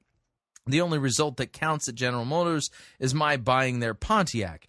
Even with the increased emphasis on volunteers, I don't think anybody gives three hours a, a week unpaid to General Motors, except those of us who are trying to make one of their cars run. Another difference is that the good pastors do not see themselves as the boss, or rather, they don't see them. They don't. They don't. Do not see subordinates. They see associates. That is one danger in the C E O term. It implies that we're made of different clay. No, no, the church is a partnership, and every member of the congregation is a partner, not a shareholder. The music director is a partner, not a subordinate. Many other organizations can be run on the army model, the command model. The church cannot. It's a partnership. In the sense, using C E O terminology is misleading and can be misinterpreted. We talked about We've talked with pastors who feel uncomfortable with the C E O model because it doesn't represent their position. They do not feel that they control so much as they are controlled by the congregation. This idea that the C E O is in the control is Hollywood's idea. Some C E Os are autocratic, but many would feel the same pressures from a constituency. They not only report to a board, but a good C E O knows also the organization will outlive him. I've served as advisor to the Secretary of Defense in a couple of administrations. One asked me, what's the one thing a Secretary of Defense has to know? I told him, remember that the generals will outlive you. He didn't understand that until years later. We ran into each other. He said, Peter, I wish I had listened to you. I didn't think generals would outlive me. You can fire generals, but then you have to appoint new ones who will be exactly like the old ones because that is their job. They behave a certain way because that's inherent in their function. Any C E O who believes he controls the organization is kidding himself. The people in the accounting department control you. The people in the plants control you. It's like a, it's like Truman's statement when Eisenhower was elected president. Poor Ike, he'll sit in the big office and push a button and nothing will happen. And that from the man whose desk declared the buck stops here. That's the illusion. There are C E Os who delude themselves, believing they have control. The result is either one, they think that control is what matters, and they are sabotaged by the organization the way the Secretary of Defense was, or two, they destroy the organization by getting rid of anybody who is not a puppet, and the day they leave, the whole thing collapses. What's left is nothing but a hollow shell. That's the worst thing you can say about anybody who's in charge of an organization. The successful leaders are those who know their job is to build an effective team that will outlast them. They are the servant of the team. And yes, part of their function is to accept the fact that many times the buck does stop with them. That's a burden of responsibility, not a rank. If the leader's most important task is to keep the vision clearly in front of the people, what are the dangers to avoid? Well, valuing the wrong things, losing the spiritual focus, counting the wrong things, the trappings, not the essence. Of course, this is uh, just as much a danger for hospitals and universities as for churches. A university can begin to see uh, success in how many of the alumni are making big careers. That's not unimportant, but it isn't the main thing. And the hospital that becomes so focused on the acclaim of the physicians can forget the needs of the patient. And the church must also remember it will not be evaluated in this life. The rewards are not on this side. I've been teaching now for almost sixty years. There was a time when I was considered a good teacher. No longer. I think I'm still adequate, but how much longer, I don't know. But at one time, I think I was a pretty good one. And yet, if I had any success, it was the rare instances when I said something that really made a difference to a student. Those results are not easy to quantify. I wouldn't know how many times that happened. They're fairly rare. They don't happen every day, not even every week, and maybe not every uh, even every month. But if a year goes by without it happening, I think uh, wait, I think I wasted a year, basically as a teacher. Not all my teaching colleagues would agree. A good many of them see their success slash failure more in terms of, sub, of subject competence, but that's not the essence of teaching. So what is the essence of effective church ministry? I've never had any desire to lead a church. I always knew that was one thing I would do very poorly. I don't know how I would define success, except I surely would ask myself whether we make a difference, both in the way people live and, above all, in the vision of people. That's the definition of a saint, somebody who sees reality. The idea that saints are altruistic is a total misunderstanding. Saints are self-interested. They know what true interest, they know what the true interest, interest of a human being is. Uh, unlike the rest of us who suffer all kinds of delusions, we are making a difference in the way people see what's truly important in life. I don't know how you can measure this, this, certainly not by the bookkeeping of this world, but I'm reasonably sure that some sort of bookkeeping is going on someplace. The key, I think, is the commitment to be available to people. You know that old proverb, when it rains manna from heaven, you have to have a big spoon. So when the opportunity is there, when the person is receptive, you are there and you've established a trust. Well, there was an episode in the life of Martin Luther when he was in deep despair. He went to his Augustinian prior who said, "Brother Martin, it is a sin to be in despair." For Martin, that was the that was the important thing to say. What would have become of that young monk without that moment? The prior, intellectually, was surely his inferior and probably spiritually too. But he said the right word. He was available and used the moment of opportunity. It did not answer any of Martin's spiritual and theological questions, but it certainly changed him. It was an example of effective ministry. Interesting that um, Peter Drucker, who grew up in a liberal in liberal Lutheranism, you know, which basically means you know, might as well have been secularism. Um, as a confessional Lutheran, I can say there's nothing worse than uh, either liberal Lutheranism or Lutheran pietism. Both are just really bad. Anyway, um, it's weird. Uh, Martin Luther points to his moment when he understood from Romans chapter three that the just will live by faith. Peter Drucker thinks the most important thing was uh, this Augustinian uh, prior in the monastery taking the time to tell Brother Martin that um, despair is a sin. It changed his life. Not not that he discovered the gospel. No, no, no, no, no. Theology, yeah, that, that, no, no, we're not interested in that. No, Brother Martin had his life changed. And so the church apparently is in, is in the business of changing people's lives. That's the product. and changed lives are the product, and um, and it needs to be market-driven. So there you have it. This, that was Peter Drucker from nineteen eighty-nine. You're thinking, man, that sounded like a business school lecture. Yes, it did. Yes, it did. And so here's the question.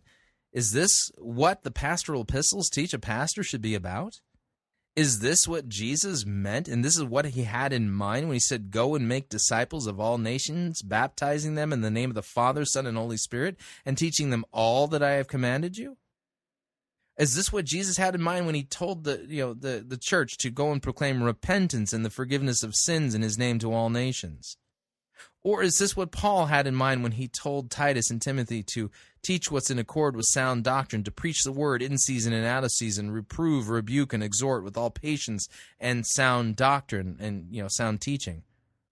Or to always be ready to give an answer, a reason for the hope that lies within you, um, or to um, uh, you know to uh, study and show yourself approved as a workman who need not blush with embarrassment, rightly handling, rightly dividing, rightly cutting the word of truth? Is that what I mean? Is this what the apostles had in mind? Is this what Jesus had in mind? Or is this an example of complete mission creep based upon bad theology? Don't you think that somebody who doesn't value theology but says that they value religion is guilty of having bad theology? I do. All right, we're up on our second break. If you would like to email me regarding anything you've heard on this edition or any previous editions of Fighting for the Faith, you can do so. My email address, talkback at fighting for the faith dot com. Or you can ask to be my friend on Facebook. It's facebook.com forward slash Pirate Christian. Or you can follow me on Twitter. My name there, Pirate Christian. We'll be right back.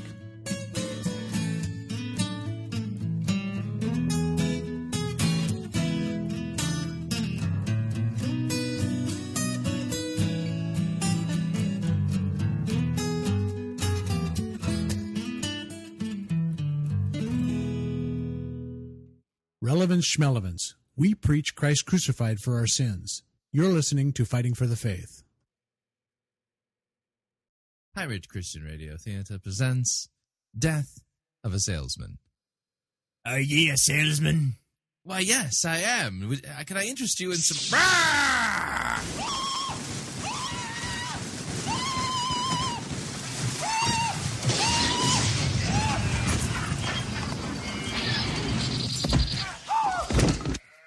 You're listening to Pirate Christian Radio. Chris Roseborough here to talk about this month's perk for those of you who are members of the Fighting for the Faith Pirate Christian Radio crew. Have you ever been to Walt Disney World or Disneyland and taken a V I P tour of one of those parks? Well, if so, then you know just how valuable those tours can be in pointing you to things that you had never even noticed before. Well, this month's resource, Doctor Paul Kretzmann's popular commentary on the Gospel of Matthew, is like a V I P t- walkthrough tour of the Gospel of Matthew itself. It's fascinating, in-depth, written on a lay level, and it'll help you to achieve a much deeper appreciation and understanding of this vital, vital biblical book. Now, if you would like to get a copy of this, this is only available for our crew members. So the way you join our crew is visit our website, fighting for the faith dot com. When you get there, you'll see two friendly yellow buttons. Click on the one that says Join Our Crew.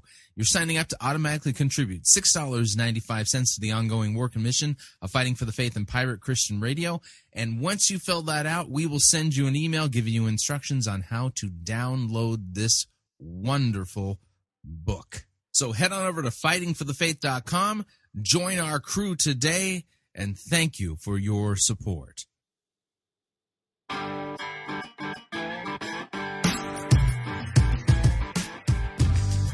All right, we're back. Hour number two of Fighting for the Faith. It's not really a sermon review, but I'll play the sermon review music because that kind of makes sense. It's a theological conversation we'll be listening to. Kind of fascinating, too. Nerdy, I, I should warn you. the, the, the next hour is going to be nerdy. My inner nerd is coming out.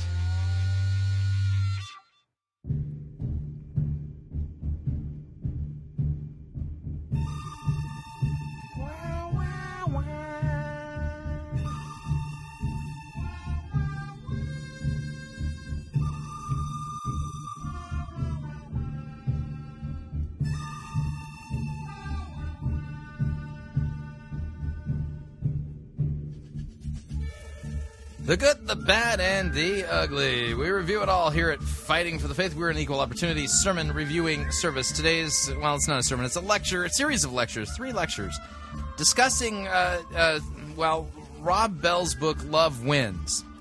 This is eye-opening. By three of the pastor, uh, uh, pastors, but professors from the School of Theology at Seattle Pacific University. Let's see if they have the names of these gentlemen. Hang on a second here. Um... Yes, Associate Professor of Theology Daniel Castello, Instructor of Biblical Studies and, and Ninjay Gupta, and uh, and Assistant Professor of Theology Mike Langford talk about Rob Bell's book, Love Wins. Now, we're not going to play the Q and A section. We're going to just listen to the professors pontificating, well, giving us their feedback regarding Rob Bell's book, Love Wins, where Rob Bell attacks the doctrine of eternal punishment, Um, a k a hell, and uh, tries to come up with the concept of love wins. Now, each pastor has a different take on it. Each one is kind of instructive, and I think together as a whole, they kind of give you an idea of where American evangelical scholarship is at the moment. It's not a good thing. Anyway. Dun, dun, dun, dun, dun. All right, so let me kill the music. So without any further ado, here are the three professors responding to the book Love Wins by Rob Bell. Here we go. I'm Doug Strong, the Dean of the School of Theology, and I want to welcome you to this panel sponsored by the S P U School of Theology, interacting with an influential new book by Pastor Rob Bell of Michigan entitled Love Wins, a book about heaven, hell, and the fate of every person who ever lived. In case you're unfamiliar, Rob Bell is a forty-year-old graduate of Wheaton College and Fuller Seminary, who played in two different indie bands and is the author of seven books. Is it is it really important to know that Rob Bell played in an indie band? Maybe maybe that explains his theology right there. In nineteen ninety-nine, he founded Mars Hill Bible Church in Grand Rapids, Michigan, which, despite the similar name, has no connection whatsoever with the Mars Hill Church or Mars Hill Graduate School, both here in Seattle. Bell's church averages around ten thousand people attending every Sunday. How many here have read the book, Love Wins? Ooh, ooh, I have, Great. I have several Thanks. times. Thank you. It's good to know yeah. uh, that some of you are familiar at least with uh, Rob Bell's arguments. Love Wins is a book about theology, uh, but it is written not as a systematic, uh, formal systematic theology, but for a popular audience. And as such, it has no footnotes, and which, of course, is to the consternation of every theologian. uh, and so uh, all, we were speaking earlier, we do not want you to take this as a model for your own work, as you're doing it here. It is not intended to be especially precise in its theological formulations by its very nature, and it leaves a lot of open questions, and that's his intent. This is appropriate. Give yeah, it's called deconstructionism. It's a tool of postmodern liberals uh, to attack language in order to basically deconstruct truth itself. Are you not familiar with postmodernity? Given Bell's intended audience, people who are, uh, and that audience are especially those who have been turned off by Christianity or those who have a caricatured view of the faith. Bell hopes to be relevant, which at an institution such as ours that intends to help students to engage the culture, we believe to be a good thing. But, as Martin Bashir noted in a much-watched M S N B C interview a few weeks ago, Bell may have articulated, quote, a Christian gospel that's merely palatable to contemporary people who find the idea of heaven and hell very difficult to stomach. Yeah, and Bashir pointed out the fact that Rob Bell completely did not do his homework and mischaracterized Martin Luther. I took a quote out of context to make it sound like Luther was in his camp, when then nothing could be further from the truth. Bell's book tackles difficult and significant, significant, uh, very significant questions about what heaven and hell are, who gets in and who is kept out of each, why Jesus died on the cross, what we would call questions of atonement, questions about what eternity really means, the idea of eternity, and especially the... Uh, eternity, according to Bell, is, is is is it's a long time, but it's not forever. It's it, it's an intense amount of time, though. It's very intense. the question of what God's intention is for humanity. That last question, will God get what God wants, which he sees as the well-being of every person who ever lived in a new creation, God's new creation. Will God get that? That question is answered with the simple statement that love wins. To quote Bell, history is not tragic, hell is not forever, and love in the end wins, and all will be reconciled with God. This contention, which some have interpreted as universalism, has created a firestorm of response, especially... Um, which some have interpreted as universalism. Okay, so, okay. Universalism teaches that everybody is saved. That's universalism, hence the term universal. Um, if Re- Rob Bell's position ultimately ends up with everybody being saved, everybody in, nobody in hell, um, isn't by definition that universalism? I mean, seriously, I mean, throw in the term, well, but some have interpreted this as universalism. Words have meaning. Only the postmoderns deny that language carries any kind of binding meaning. Um, you know, words have meaning. The term universalism means everybody's saved. If in the end, it doesn't matter by what scheme you get there. It doesn't matter if you get there by marching your way around Jericho. It doesn't matter if you get there by this route or that route. If in the end, the result is the same as universalism, it's universalism. From some conservative evangelical pastors. They accuse Bell of not being an evangelical, and for some, such as John MacArthur, they even accuse him of not being a Christian, but rather one of the false teachers spoken about in the New Testament. Yeah, uh-huh, I agree with MacArthur here. So these are pretty serious issues and accusations.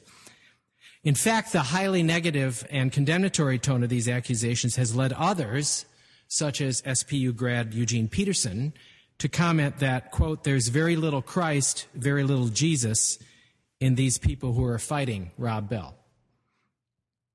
One other interesting thought. One of Bell's most important points is that heaven... Which, by the way, is a completely subjective argument. The question is whether or not their allegations are true, if their contentions are true, if their conclusions are correct.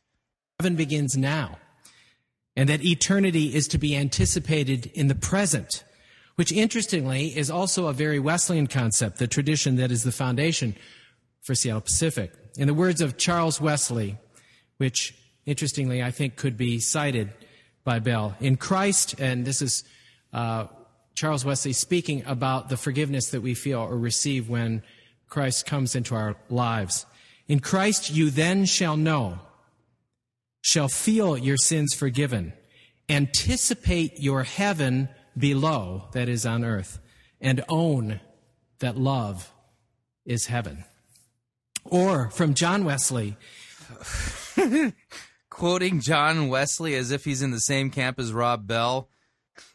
Oh, Pastor Charmley, I'd love to get your take on this. Who said that salvation, quote, is not a blessing which lies on the other side of death, or in the other world. It is not something at a distance. It is a present thing. And so with this uh, very... Sh- By the way, I see these as two completely different categories. I mean, juxtapos- juxtapositioning these things doesn't make any sense at all. Short introduction to this book. I want to introduce to you the panelists uh, for today. Uh, they are, uh, in order... Uh, and they will be speaking for a few minutes, and then uh, we're going to open it up for your questions and comments. But uh, our distinguished panel uh, are made up of three professors from the School of Theology. First, Doctor Mike Langford, uh, assist- Assistant Professor of Theology. Uh, second, uh, Doctor Daniel Castello, uh, Associate Professor of Theology. And then Doctor Nijay Gupta, uh, Assistant Professor of New Testament. And so uh, these folks will be sharing with us um about some of their reflections on the book, and then we'll have a time for questions. But first, I'd like to uh, o- uh, open our session uh, today with uh, Reverend Celeste Cranston, uh, the director of the Center for Biblical and Theological Education, who will open us in prayer. Will you stand with me for prayer? God is great. O Lord my God, you are very great, clothed with splendor and majesty. You wrap yourself in light as with a garment. You stretch out the heavens like a tent and lay the beams of your upper chamber on their waters. You make the winds your messengers, flames of fire your servants. God is great. God is good. We give thanks to you, Lord, for you are good and your love endures forever. For you forgive all our sins and heal all our diseases. You redeem our life from the pit and crown us with love and compassion. You satisfy our desires with good things so that our youth is renewed like the eagles. God is good. And so powerful, great and mighty God, gracious, loving and kind God, we call on you in the name of our Lord and Savior, Jesus Christ, to speak into our lives in this hour by your Holy Spirit. We call on you to make yourself and your ways known to us as we seek you with our whole hearts. We call on you to bring wisdom to the simple and to direct our paths as we ponder, trust, ask, seek, and knock. And we will be careful to give you all the glory, praying in the name of the Father, the Son, and the Holy Spirit. And all God's people said, amen. You may be seated.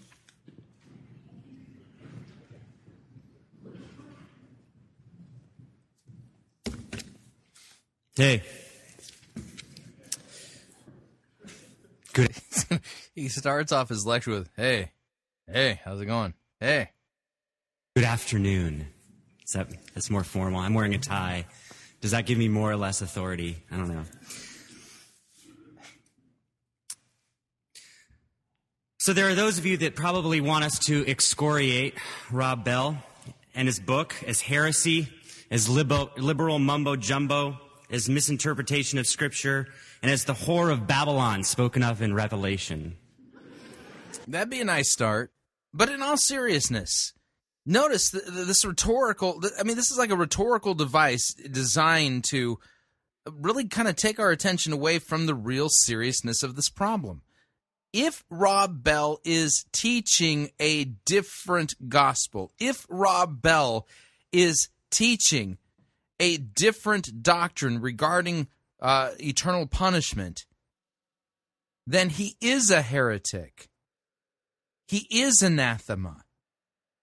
The characterization that somehow, oh, well, you know, I know you want us to excoriate him. You want us to, to really rake him over the coals. But it, it's done in such a way that the person who truly believes that what Rob Bell is doing, and with good reason, is teaching heresy, that it, that he's teaching a false gospel, which I truly believe that's what he is doing, that somehow that person is minimalized and marginalized so that their concerns don't really get a, a fair hearing. Instead, they are considered to be on the kook fringe rather than people who have a legitimate biblical argument.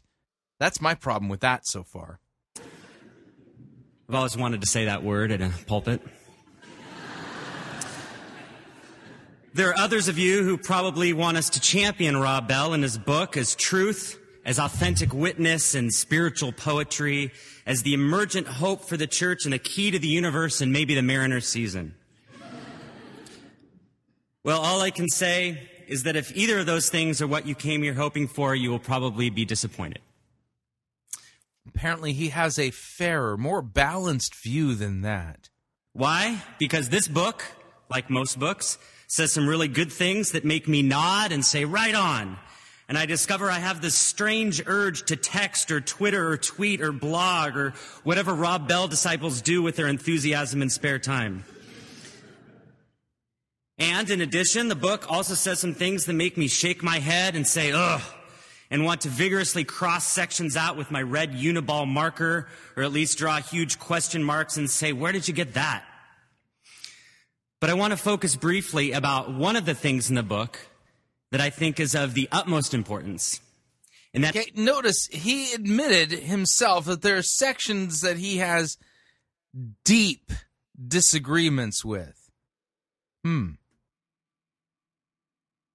That is how we speak of salvation itself.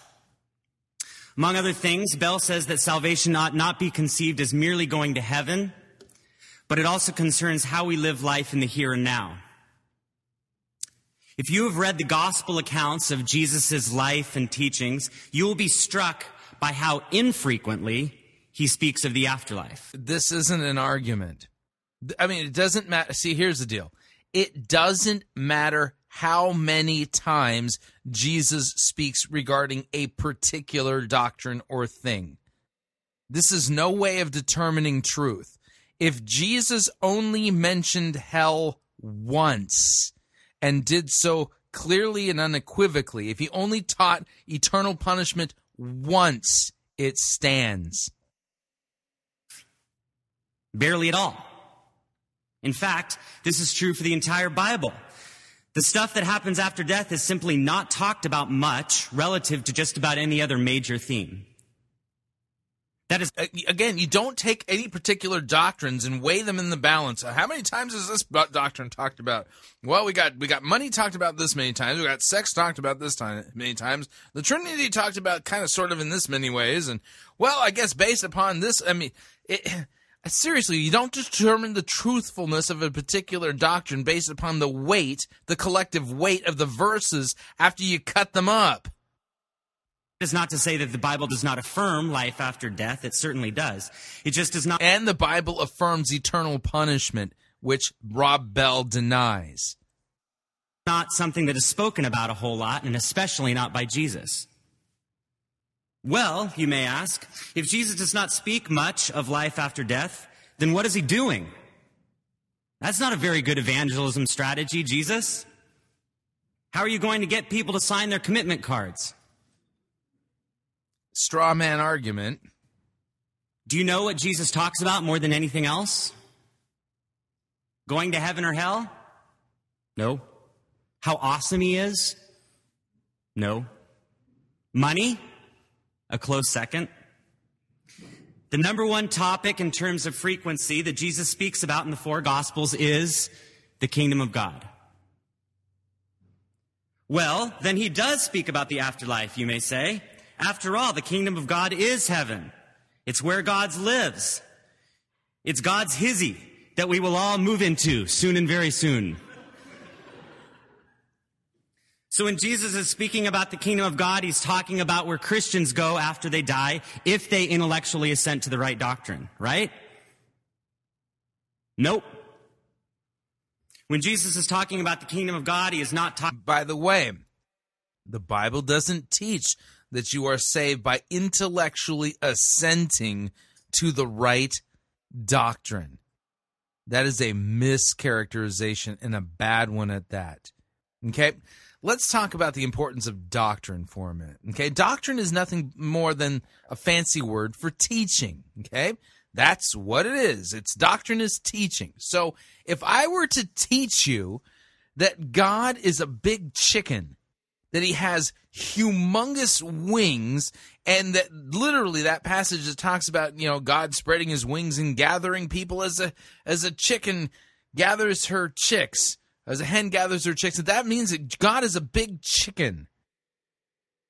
Am I teaching you sound doctrine? No, I'm teaching you false doctrine, and the false doctrine I'm teaching you is teaching you falsely about who God is. In other words, I've created a verbal idol. Okay, now, back in the day, idolaters actually went through the physical labor of cutting down a tree or getting a large stone and crafting an image of the God that they believed in, the God of their own making. Okay, we, well... being lazy twenty-first century folks who don't spend a lot of time outdoors have lost, well, the the craftsmanship necessary to go through all the hassle of making idols the old-fashioned way, and so we do it a new way, a kind of a more cleanly way of doing it, if you if you would. You don't even have to work up a sweat. We create our idols verbally, with words, okay? But see, the thing is, is that you're not saved whether or not you believe God is a chicken or not, or that's not how you're saved. It's not, it's, salvation is not mental assent to a particular doctrinal statement. Salva- in fact, if anything, sound biblical doctrine lays the framework about who God is and what he's revealed about himself, and I can tell you quite clearly the devil believes all of that about God. The devil knows that God is Father, Son, and Holy Spirit. The devil knows that Jesus Christ is God in human flesh. The devil knows that Jesus Christ died and rose again, that he literally walked on water, that he rose bodily from the grave. He know the devil knows that Adam and Eve were actually created by God on the sixth day and were put to work in the Garden of Eden that God set up. Satan himself was there tempting Adam and Eve to sin and was successful in his endeavor. Satan knows all of that. He mentally assents to every bit of it. And yet Satan's not saved. Salvation is by grace through faith. Faith is trust in God. So here's the idea, okay? This is the way the Reformers talked about it, and I think this is actually quite useful. When we talk about saving faith, we're not talking about mental assent to a set of propositions. That's not saving faith, okay? That is actually, that that's, well, we call that demon's faith. So here's the idea. Faith, when we talk about faith, there is data, okay? There is an assent that the data is true, but that's not saving faith, okay? So we talk about notitia, assensus, and fiducia. Those are the three terms that we talk about. We talk about saving faith. Notitia. This is data, knowledge. Uh, this is the, these are propositions that we, you know, we, so we say we you hand somebody a creed, if you would, and you say, here's what the Christian faith propositionally teaches. Okay, that uh, you know that God created the heavens and the earth. Jesus Christ is the Son of God, born of the Virgin Mary, suffered under Pontius Pilate, was crucified, died, and was buried. Was descended into hell on the third day, rose again from uh, from the dead according to the Scriptures, ascended into heaven, and sits at the right hand of God the Father Almighty. From thence he will come to judge the living and the dead. We believe in the Holy Spirit, the Holy Christian Church, the Lord, you know, all that kind of stuff. And so, so what happens is the person can say, yep, I, I assent that these propositions are historically true, that Jesus truly was born of the Virgin Mary, suffered under Pontius Pilate, was raised from the dead, and that God created the heavens and the earth. Yep, I totally believe all of that to be correct. Is that person saved? No. Saving faith says that all of that was done for me. That it was done for me. And I'm trusting this good news is for m- my sins being forgiven and for my salvation. It's not assenting to particular things, but here's the deal. The reason why doctrine's important is because doctrine tells us who God is and what he's done. If somebody's teaching false doctrine, they've created a false God and a false gospel. Talking about the afterlife. It is not a place that exists on some dimensional plane out there that our souls go to when we shake off this mortal coil. Well, what is it then? The best way to think about the kingdom of God is to not think of it as a place, but to rather think of it as a happening. The kingdom of God happens. It happens here. It happens there. It happens whenever the Holy Spirit strikes. It happens whenever God's will is done, whenever we love God with all that we are and love neighbor as ourselves. Then God, then the kingdom never comes. Notice he's defining God's kingdom comes when we love God with our whole heart and love our neighbors as ourselves. Well, I'm sorry, but we're dead in trespasses and sins, and we have a sinful nature, which basically makes it practically impossible for us to love God with all of our hearts and love our neighbors as ourselves. No, the kingdom of God comes when we are brought to repentance and faith and trust in Christ for the forgiveness of our sins. The will of God is for us to believe in the one whom he has sent. And in those moments, all creation is as it's meant to be. God is present. Things match up to their creator's intention. We live up to the image in which we were created, and we become fully human. That is when the kingdom of God happens. And Jesus said that he came to establish that kingdom here and now. The Bible often calls this eternal life, not in the sense of forever lasting life, but in the sense of an eternal depth of life right now. This sounds like a guy who's been heavily influenced by uh, postmodernity and Rob Bell's uh, theology, and I, I'm I'm not buying it. I I'm just not buying it. Eternal life is quality rather than quantity of life. It is abundant life. It is holistic life. It is shalom. It is corporate peace that transcends understanding. I am sure that all of us have experienced the kingdom of God, and if you have your eyes and ears and hearts open... By that definition, I've never experienced it. Then you probably experience it often. However, unfortunately, it is hard to maintain the will of God very long, what with that whole sin thing getting in the way.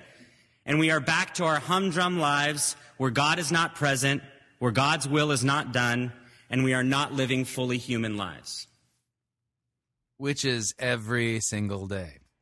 The kingdom of God happens, and then it is gone, like the wind, like a flame. One day, Christians believe, Jesus will come again and will... It's like it's like it's an Elton John song. You lived your life like a candle in the wind. So God's kingdom is like a candle in the wind. There it goes. Will establish the kingdom fully. It will not be temporary or partial. It will be totally present, and it will be for all time. But for now, we live in the great in-between time, in between Jesus' establishment of the kingdom of God and its final consummation, presumably in twenty twelve, if we are to believe certain interpretations of the Mesoamerican calendar. There will come a time when the kingdom will come in full, but that time is not yet. However, Jesus came to bring us life now, and life more abundantly.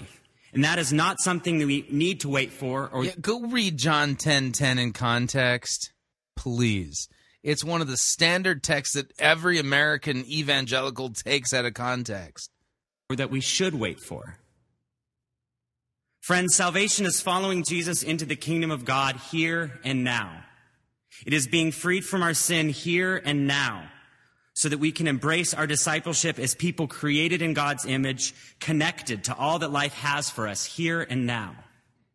It is being people of the Spirit so that we can be vitally directed and vivified and healed and inspired and empowered to be the people we are meant to be here and now.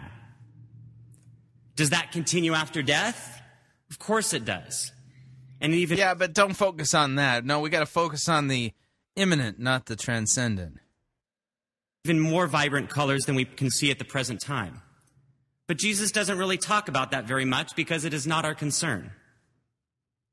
God takes care of us now. Of course, God is going to take care of us after we die. But today has enough worries of its own. We have work to do. We have the naked to clothe, the hungry to feed, the prisoners to visit. We, we need to proclaim repentance and the forgiveness of sins in Jesus' name. Interesting, isn't it? The thirsty to give water.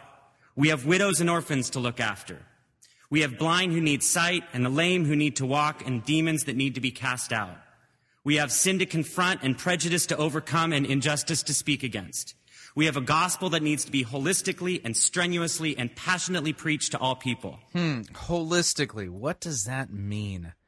Holistically. Apparently, uh, the gospel is some kind of a holistic thing that... Uh, It helps you embrace a holistic life here and now. Hmm. We have worship to engage in, songs to sing, hands to raise, dances to dance, and tongues to speak. We have baptisms to pour, Eucharist to take, confessions to make, sin to forsake, and passion to awake. We have lots to do. Yeah, the thing is, is that Jesus, the gospel, the good news is that Jesus has done all this perfectly for us. Hmm. Do we really have time or need to worry about if God is going to take care of us after we die? And will worrying and arguing about it make any difference anyway? Yeah, I mean, why even talk about heaven? I mean, we, we've got, we've got. What did he say? The naked to feed and or the clothed and yeah, you know, uh huh, yeah. Come on, let's get busy with the social gospel and stop arguing about um, heaven and hell and and doctrine and theology and stuff like that. Weird argument, don't you think? Seek first the kingdom of God and His righteousness. Read the text, Professor. It says, why do you worry about these things? Seek first the kingdom of God and His righteousness, the diakasune of Him, His. It's per, it's possessive, and all these things will be. What does it mean to seek God's righteousness? Hmm? Does that mean to try harder to be more like God? Or is it what the Apostle Paul talks about in Philippians chapter three? I consider all of these to be rubbish. Actually, the term is quite more graphic than that. So that I might be found in Him, not having a righteousness of my own that comes from the, from the law, but the righteousness that is by faith. Jesus says, and all that other stuff will be given later. Look, I'm super glad to be able to be in communion with God after I die, whatever that's going to look like. And I am super glad to be in communion with all of you after I die too. But to say that that is the sum total of salvation is to either ignore Scripture. Who says it's the sum total of salvation? That, again, is a complete canard. That is a red herring. It's not even a real argument. To ignore the Holy Spirit as it strikes up the kingdom of God around us, or to ignore the world that is so in need of more of that kingdom. So I'm glad for this book because it makes bold and needed claim that salvation is something that starts right now and extends into eternity. It also makes bold claims that God's eternal wrath and eternal punishment uh, apparently are a misunderstanding of God's character and not in line with it, despite the fact that that's what Jesus revealed. Now, I can't go along with all the claims of the book. There are problems there. He speculates a lot on what the afterlife looks like after telling people they shouldn't speculate. He is provocatively vague when he doesn't need to be and asserts certain opinions as if they were established fact. Despite his claims of holistic salvation, he tends to define it rather individualistically. He pulls scripture and historical quotes out of context, and he conveniently skirts over other scripture and important theological claims of our historic faith. Yeah, do, do you, I think those are pretty big deals, don't you? And I don't think that he even properly defines many terms, including love or winds. Or eternity. Aionios. However, mostly, I want to say how happy I am that he understands and teaches and preaches a salvation that is here and now and not merely there and then. That would be unbiblical, spiritually short-sighted, ethically childish, and evangelistically manipulative. We need to stop reductionistically defining being saved as a get-into-heaven ticket. We need to get holistic. And when we talk about salvation, what are we being saved from? Answer, Scripture reveals the soon-to-be-revealed wrath of God. Read the epistle of Second Peter. Instead, we need to define being saved as entering into a followership of Jesus. Define being saved as being freed from the sins that keep us from the faith, hope, and love, from the justice, mercy, and humility that are meant to delineate our identities. We need to define being... You got any passages for that? I mean, I, I'd like to know about the passages that talk about the things that keep us and delineate our identities and stuff like that. I don't recall any of those verses in the Bible. Being saved is corporately reflecting the image of God in our words and deeds and interactions and buying habits and in every nook and cranny of our lives. Oh, corporately uh, reflecting the image of God in our buying habits. Got any verses for that? And we need to define being saved as being vessels and channels of the living Holy Spirit that wants to expand the kingdom of God more and more in us and with us and through us until that time when the whole world is accorded to the will of God. Thanks. Lecture number one. That guy sounds like, uh, well, he's kind of in the same liberal camp as um, Rob Bell.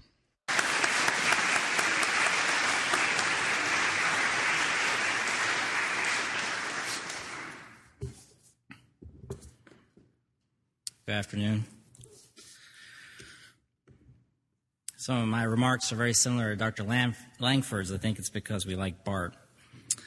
Um, and that explains everything. So a couple of the major professors are over there at Uh, Seattle Pacific University and their School of Theology, like Neo-Orthodoxy and Karl Barth.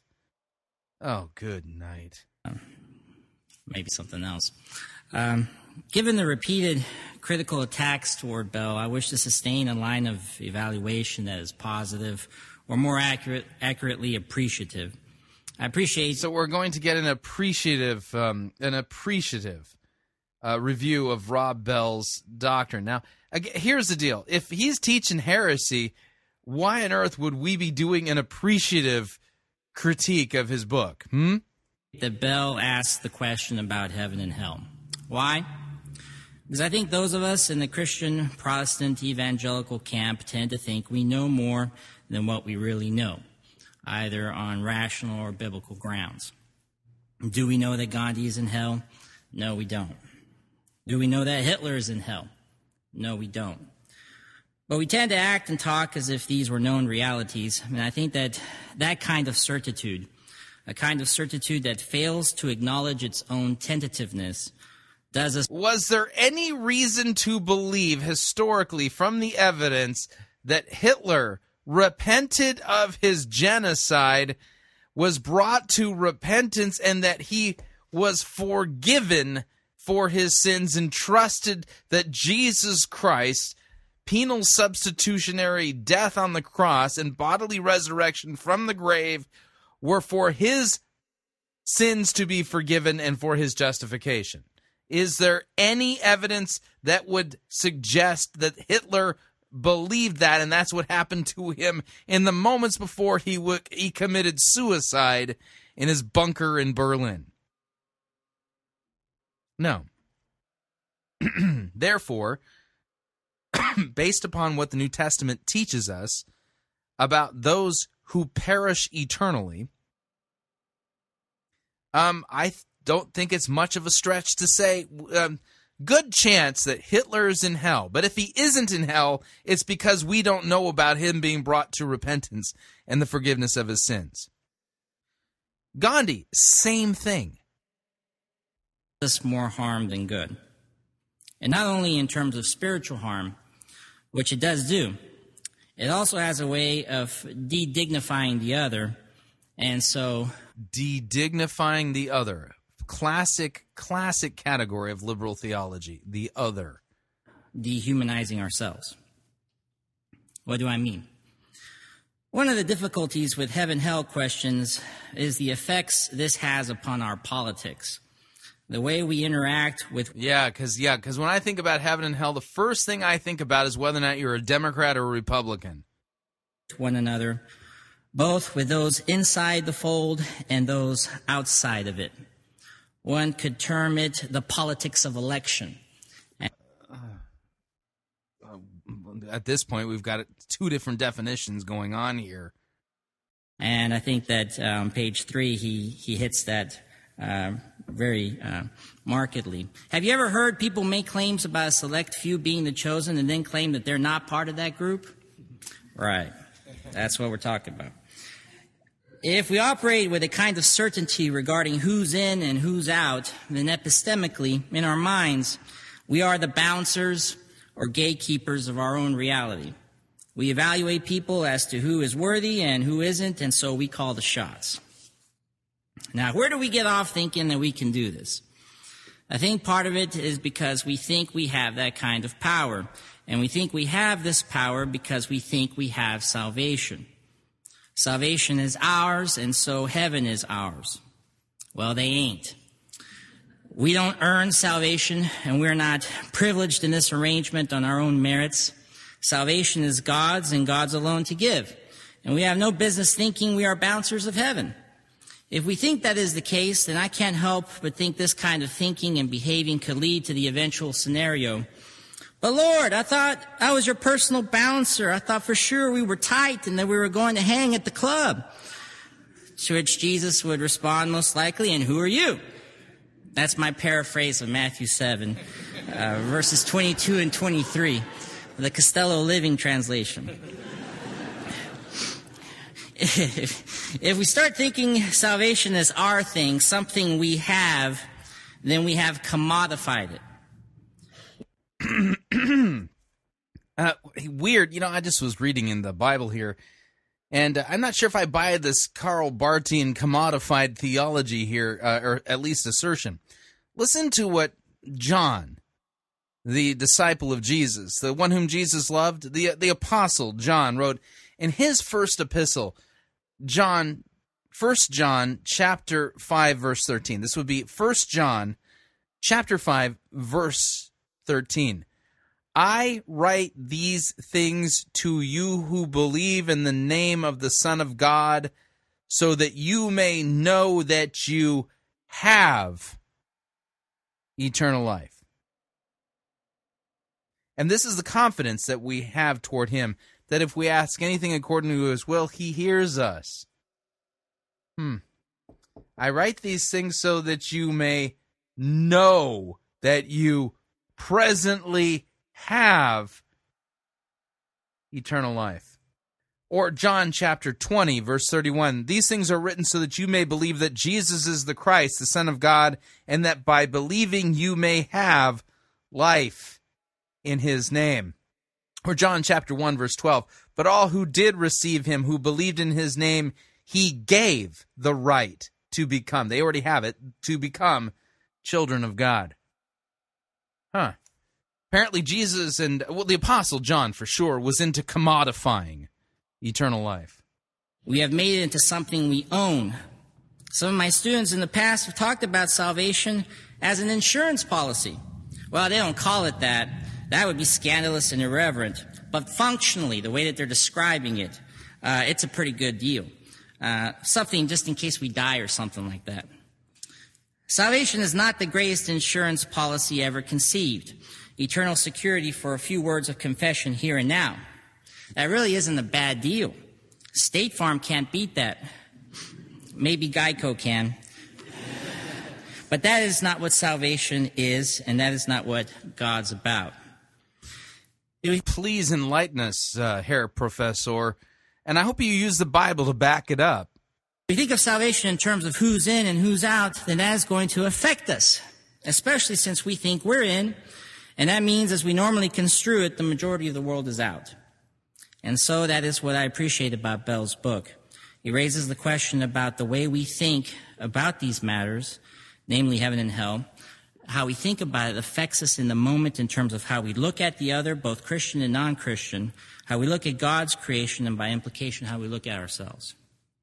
Do I agree with everything Bell says? No. But I don't agree with everything my parents believe, or my colleagues believe, or my wife believes. Uniformity in theology. Who cares? The question is, what is the truth? Theological opinion is a lost cause. Never happened, never will. And that's perfectly fine because it's overrated. One person does not have God perfectly defined, many have thought that they did, and let's just say God has a great sense of humor. Given our context, we have to press Bell and Bell's arguments in terms of their direction. Is this something coming from the culture into church discourse? Or, yeah. Or is this something from the church to the wider culture? The question is, is this coming from the Bible? Is this based upon sound exegesis of the biblical text? In both instances, the connection is being sought, and it should be. But the direction is important. And although it is hard to pin down, we have to ask this question. If the culture is determining inordinately the lens by which we engage the scriptures and church tradition, then, well, what do you know? What will come out is something agreeable to that culture. Christianity will come off quite rational and acceptable, given the plausibility structures of a given rationality and morality uh, of a specific context.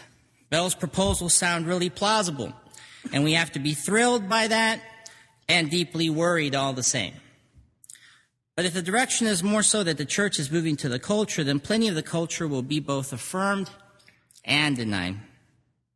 And this is where I take exceptions to the exception to the book's title. Love doesn't win. Love is not a big tub of goo that makes everybody happy and giggly. There is no such thing as this described in both Scripture and church tradition. Love is not simply a principle and is not something that excludes judgment and truth. Love is not God, but God is love. And it is from God's self-revelation of God's history with a people that we see this love on display. And we have to see it on display because left to ourselves, love could be any number of things. How are we going to discriminate uh, different kinds of loves based strictly on our feelings? It could be anything, including a tub of goo. Love is not a feeling. Feelings come and go. Ask a couple who are about to... One of the things that's driving me nuts about this particular lecture is, is that th- I'm hearing philosophy. I'm not really hearing theology. If you're going to do theology, the, this, these are words of God. Uh, you need to be in God's word. Uh, you, you, you need to actually talk about what does the revealed text as given to us by God the Holy Spirit reveal in these matters. To get married, how they define love, and ask a couple that's been married for forty years what love is, and I bet the answers will be quite different. Love ain't a feeling, and we don't necessarily recognize it when it's there. So love doesn't win. That doesn't make any sense, because love is not a thing. However, God is love, and God, in a certain way, does win. And if God wins, then salvation is God's, and God's to give, and we can live in this mystery and still be assured of the gospel's truthfulness. In fact, I think that is part of the difficulty for many folks with this book. They think that because heaven and hell are opened up for discussion and negotiation, that everything is thrown asunder, that the lack of consequences as we conceive them throws everything into question. Uh, no, no, no, no, no, no, no. Let, let me give you a let me give you a, a biblical analogy that makes sense. Okay, if you've read the uh, the story of the Exodus and the wanderings of Israel in the wilderness. Over and over again, this weird thing happens where the people of Israel are somehow questioning that God is the, the God of the Bible, Yahweh, the Lord, is the one who brought them out of slavery in Egypt.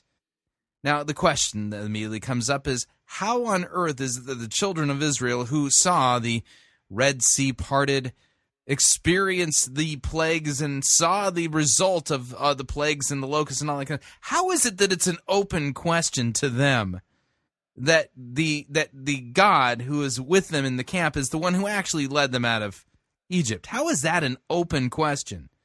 It, you know, and see this. it, it, the, the answer is it's not an open question. It's not an open question at all. It's their sinful rebellion and unbelief against God that is causing them to make it an open question. Whether or not God is going to come again, Christ is going to come again with glory to judge both the living and the dead, has not been an open question in Christianity. Why? Because Jesus Christ himself spoke so plainly and clearly about this, and so did his apostles. And as a result of it, the church has always confessed that Jesus Christ is coming again in glory to judge the living and the dead. And if you do not believe this, then you risk the fires of eternal hell and punishment. Don't believe me? May I suggest that you read the Athanasian Creed? In fact, let me read to you what the church put together in the Athanasian Creed. What is it, the fifth century? Um, yeah, here we go. Let me read this for you. This was written against the Arian heresy. Whoever desires to be saved must above all hold the Catholic faith. Whoever does not keep it whole and undefiled will without doubt perish eternally. Catholic faith is this, that we worship one God in Trinity, and Trinity in unity, neither confusing the persons nor dividing the substance. The tail end of the Athanasian Creed, by the way, that's the front end of it, reads this way. At his coming, Jesus' coming, all people will rise again with their bodies, give an account considering their own deeds. Those who have done good will enter eternal life. Those who have done evil into eternal fire. This is the Catholic faith. Whoever does not believe it faithfully and firmly cannot be saved. Hmm. The church has never had eternal life and eternal damnation be an open question. It's always been a closed issue because God's revelation in his word is so clear on this.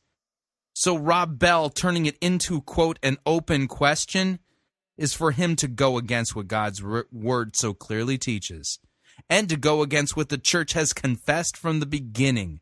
Read the church's creeds. Which again leads us to the other question, and what is salvation? Salvation is not about heaven, and it's not about hell. It's not about... Great. Why don't you open up the Bible and start showing us exegetically what it is then? Being with, but it is about being with and conformed to God, because God is the source of truth, goodness, and beauty. It is participatory, not transactional. So, great. Then why does it say that Jesus was pierced for our transgressions, bruised for our iniquities, that we are redeemed? By the way, redemption is a transaction term. Why don't you explain to us all the fineries of, the, of those vocabulary words found in the Bible then? Salvation is the process of learning who this God is, of trusting this God, and becoming like this God as we grow to love this God. Salvation is an account and state of how to live. Here and now, and this is where I have to agree with my colleague. Here we go again. The, the, the transcendent, the eternal is replaced with the immanent. Colleague Doctor Langford. If the only thing that keeps us attached to this thing called Christianity is the afterlife consequences, then that account of Christianity is warped. It's reductionistic because it's consequentialist. Which Who is reducing Christianity? Who is reducing it? I mean, just because you confess that eternal life is eternal life, and it's in the presence of God, and that it's eternal, and eternal damnation is eternal, and it's in the lake of fire, and it's eternal, is not reductionistic. That's just confessing what God has revealed it to be. It turns out is simply our capitalistic or maybe even Skinnerian logic all over again. In other words, salvation, as most of the rest of our lives, is all about us and what we get out of it. So I thank God for Rob Bell and for folks like him, because they raise questions to make us think, of forcing us to work out our salvation in fear and trembling. I find it lamentable that so many people have opinions about this book without giving the guy a fair hearing or a reading. We have to ask, why are people getting so heated? Could it be because he's onto something? Could it be because he's teaching heresy and he's directly contradicting God's word? Could it be because the way we negotiate salvation is, in fact, a little too comfortable and too reassuring?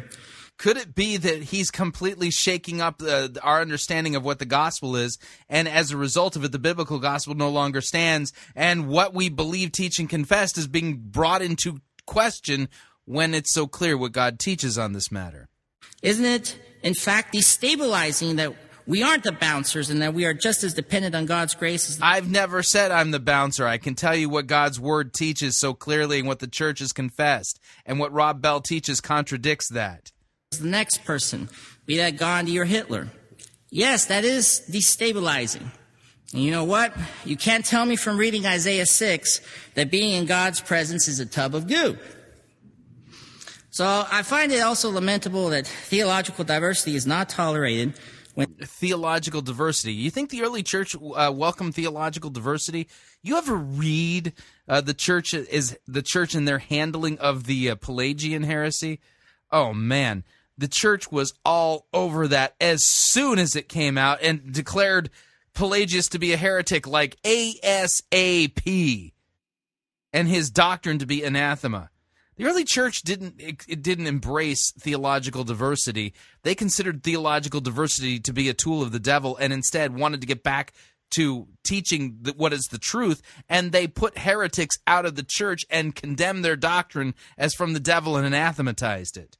Yeah, the early church wasn't into theological diversity. When it is of the kind that attempts to be scripturally, historically, and theologically based, we ought to debate this work significantly. But I think there's greater merit than the force of the question it raises, because then that conversation can go beyond a pastor's book to the realm of how we put together the faith, and more importantly, how we live it. In fact, it pushes the logic. We don't live the faith, we believe it. Pistuo and pistis are not things, are not verbs that we do in that sense. It's not something we live. Logic so as to question our tendencies to commodify the faith. The faith is not something we have. The faith is something that has us. Salvation is not about us. It is about God, the God of Israel, and displaying the life and work of Jesus. The Christian life... Who died for us. Life is not about reaching heaven and escaping hell. is about being conformed to the character and splendor of God. And to me, then why did the Apostle Peter talk about fleeing the wrath to come? Hmm? To me, that kind of logic makes it all the more worth sharing because it endures. It's not about consequences, or as Wesley would put it, the faith of a servant. This faith stuff, when it matures, is about the faith of a child and pushing it further uh, with a Johannine witness in mind.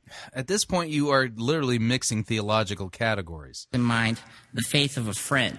And after I read this book, I read Gregory of Nyssa's The Life of Moses. Great book. I would recommend uh, you all to read it. There's a quote here. Uh, fourth century, uh, so church father.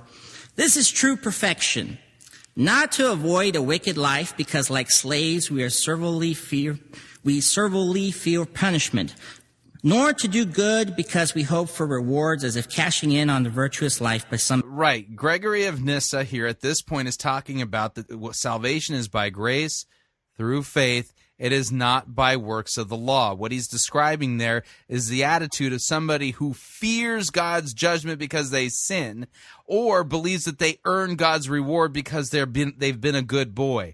That's a complete misunderstanding of law and gospel, and contrary to what the Bible teaches, and actually is more akin to the uh, the Galatian heresy. Nyssa's picking up on what true saving faith is. Unbusinesslike and contractual arrangement. On the contrary, disregarding all those things for which we hope and which we have been reserved by promise, we regard falling from God's friendship as the only thing dreadful, and we consider becoming God's friend the only thing worthy of honor and desire. And how do we become God's friends?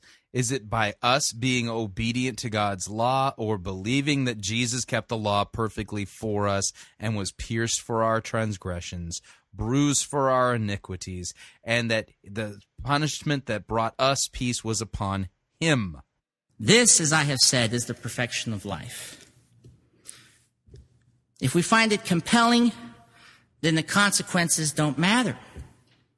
I don't want heaven. I want God.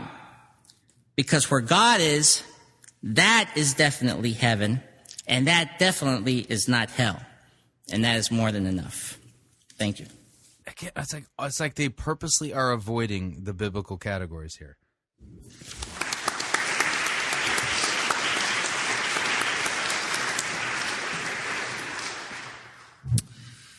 And last we'll start but not off least. with a quote.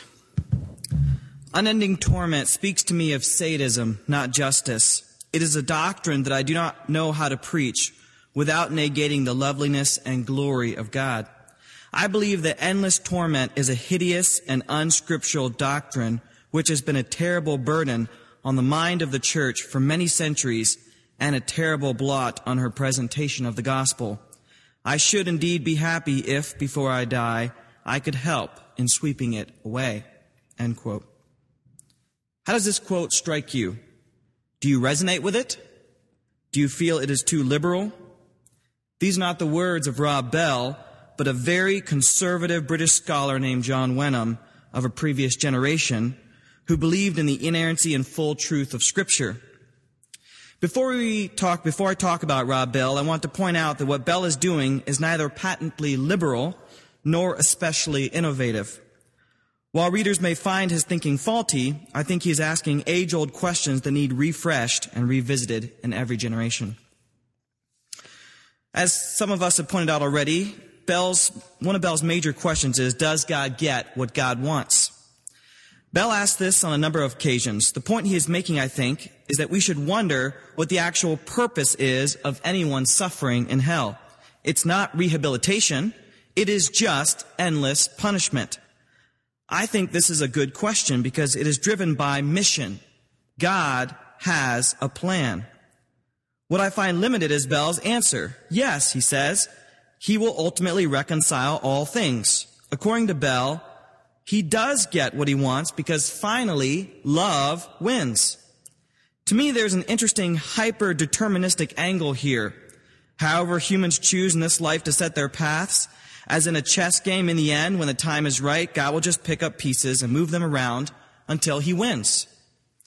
Bell cites a number of passages in support, of God's love for his creatures, such as Psalm one forty-five. He never cites verse, which is very frustrating. But he writes uh, from one, Psalm one forty-five, "The Lord is good to all, and his compassion is over all that he has made." Those are very comforting words.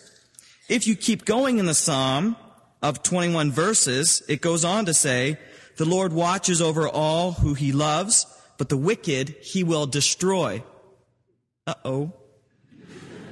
It is not so much that Bell is flat out wrong in his description of passages where the Lord is attentive in love to all his creatures.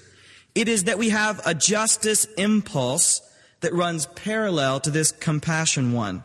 So, does God get what he wants?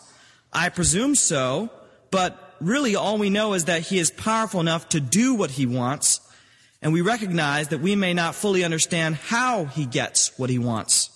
Yeah, uh, come on. Let's let's take the logical understanding, the correct understanding of that passage. Does God get what he wants? Yes. And here's the thing. That passage makes it clear that part of what God wants is justice. Yeah. Those who persist in sin and unbelief, refuse to be forgiven, God wants to give them justice.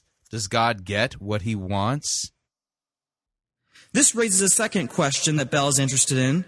Does God not promise a comprehensive restoration of all things? Bell cites verse after verse from Lamentations, Hosea, Zephaniah, Isaiah, Joel, Amos, Zechariah, Micah, all referring to restoration. I will restore them, essentially, because I have compassion on them. I know this is a short book and Bell can't say everything, but when it comes to the prophets, the focus is on God and his relationship, not with the world per se, but with his covenantal people in particular. Good point. If he shows love here, it is covenantal love. If he shows compassion, it is because that responsibility to be righteous is demanded by the covenant he made with Israel. For example, when Israel is in Egypt suffering under slavery and they cry out, what does Exodus two twenty-four say? Quote, "God heard their groaning, and God remembered his covenant with Abraham, Isaac, and Jacob," end quote. In the Old Testament, and especially in the prophets, God acts in compassion to vindicate his covenant. In another text, though, Bell does pick up on a universalizing statement in John chapter twelve, where Jesus says, "When I am lifted up from the earth, I will draw all people to myself." I will admit that sounds a lot like where Bell wants to go. And yet Bell again downplays the parallel judgment stream that we see, for example, in John three thirty-six. "Whoever believes in the Son has eternal life, but whoever rejects the Son will not see life, for God's wrath remains on him." Now notice, out of the three theology profs, this is the only one who's really rigorously taking Bell's arguments to task biblically.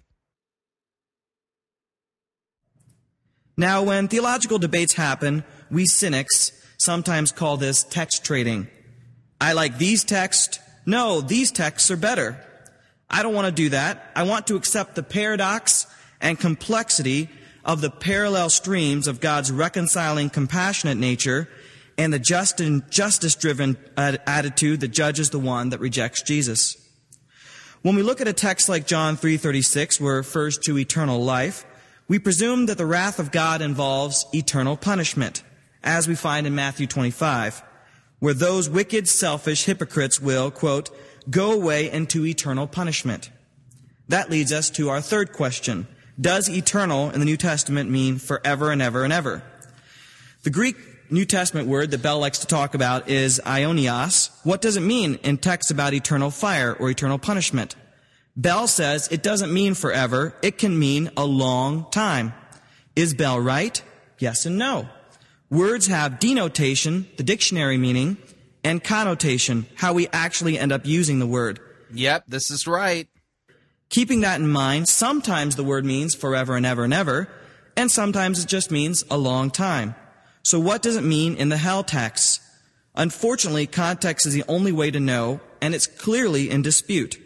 What we can say about hell is, one, it is really, really bad. Two, it comes into play especially on a judgment day.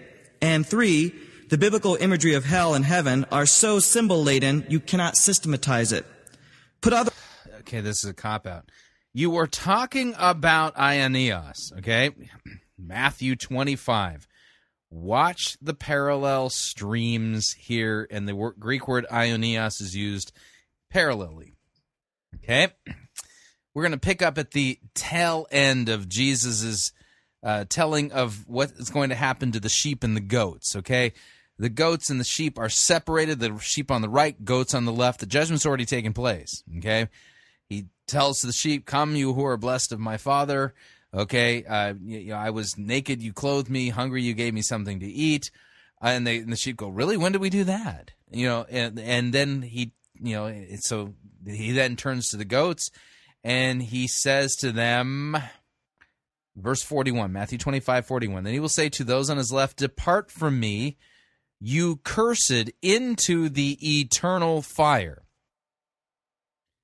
Do you think that, that Jesus here, by the way, is um, just t- putting the uh, Greek word Ionios there, the adjective eternal, in front of fire uh, just for the sake of show? Why is he modifying the noun fire with the Greek word Ionios? That, you know, why? The eternal fire. Hmm. I was thirsty, you gave me no drink. I was a stranger, you did not welcome me. Naked, and you did not clothe me, and you did not visit me. Then they will all answer, saying, Lord, when did we see you hungry or thirsty or a stranger or naked or sick or in prison and did not minister to you? Then he will answer them, saying... Truly, I say to you, as you did not do it to the least of these, you did not do it to me. And these, these the goats, will go away into eternal punishment. Okay? Um, and but the righteous into eternal life. Okay? So, uh, so now this kind of begs the question. Okay?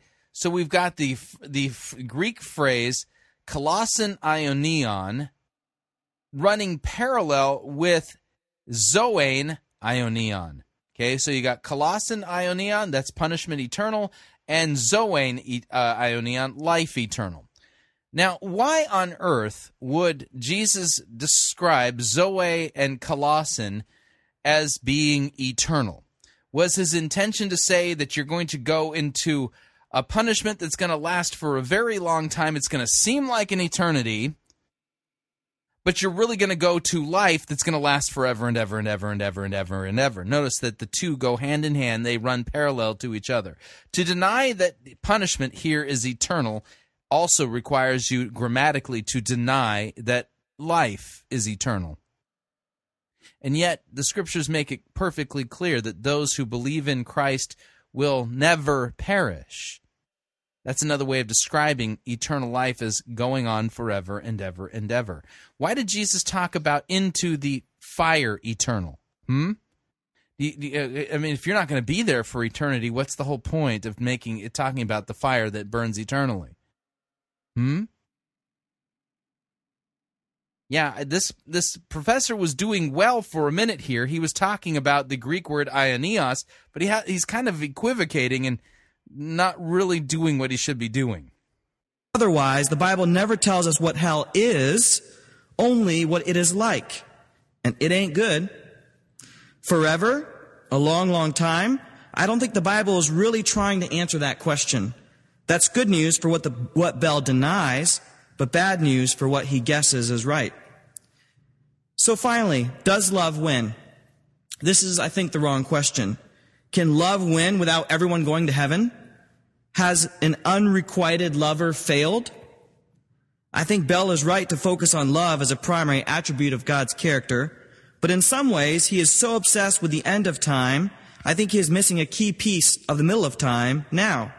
Bell wants to say, I think, God wants to pour out his love on you, and I can't imagine sending people to hell for eternity moves his divine plan forward. The implication is that there may be an opportunity when you die or after to still be a part of the plan. In this scenario, the conversation is between God and one person. However, God has set up his plan right now that he uses the church, his body, to bring people to God. to spread God's love. But allowing the flow of God's love to come after the end of the world as we know it is to subordinate the importance of the church as the instrument of relating God's love in Christ to the world. So Paul writes, "How are they to believe in one whom they have never heard? And how are they to hear without someone to proclaim him?" Romans ten fourteen. The answer is, they can't. Not without the church as evangelist, church as bringer of good news. This is the time of decision, come what may. I don't know Bell is completely wrong, but I know that he is building his argument on a lot of guesswork. We must work from the clearest parts of Scripture. That should clue you in that he's wrong. Okay? Christians are not to build their theology on a whole lot of guesswork. If God hasn't revealed it, then we don't build anything on it. If God has revealed it, revealed it in his word, we are to believe it and confess it and proclaim it, not question it and try to see if we can reinterpret it or reimagine it in such a way uh, that, that that shaves off some of the rougher edges and makes it so it's a little bit more uh, polite to talk about in civilized company. Sure. Again, that reminds us, uh, my colleague here quoted Gregory of Nyssa. I'm going to quote the theologian Rich Mullins. "To say that the time is short just means the time is now." Or perhaps more appropriately quoting Hebrews four seven, "Today, if you hear his voice, do not harden your hearts." Or the Apostle Paul, "See, now is the acceptable time. See, now is the day of salvation." Thank you. So there you have it. Uh, three of the, uh, the theology profs there at Seattle Pacific University. One sounds like he's postmodern liberal. The other is a neo-Orthodox Bartian, and the other guy sounds like you kind of grassroots, Amer- you know, even conservative evangelical type. And uh, although they, you know, handled the uh, discussion to differing degrees of, of um, well, let's say um, excellence, none of them really achieved that status. Um, there were some very troubling things said by these theology professors, who, by the way, are shaping and forming the minds of maybe one of your college students. Think about it. All right. We're at the end of another edition of Fighting for the Faith. Just a reminder, Fighting for the Faith is listener-supported radio.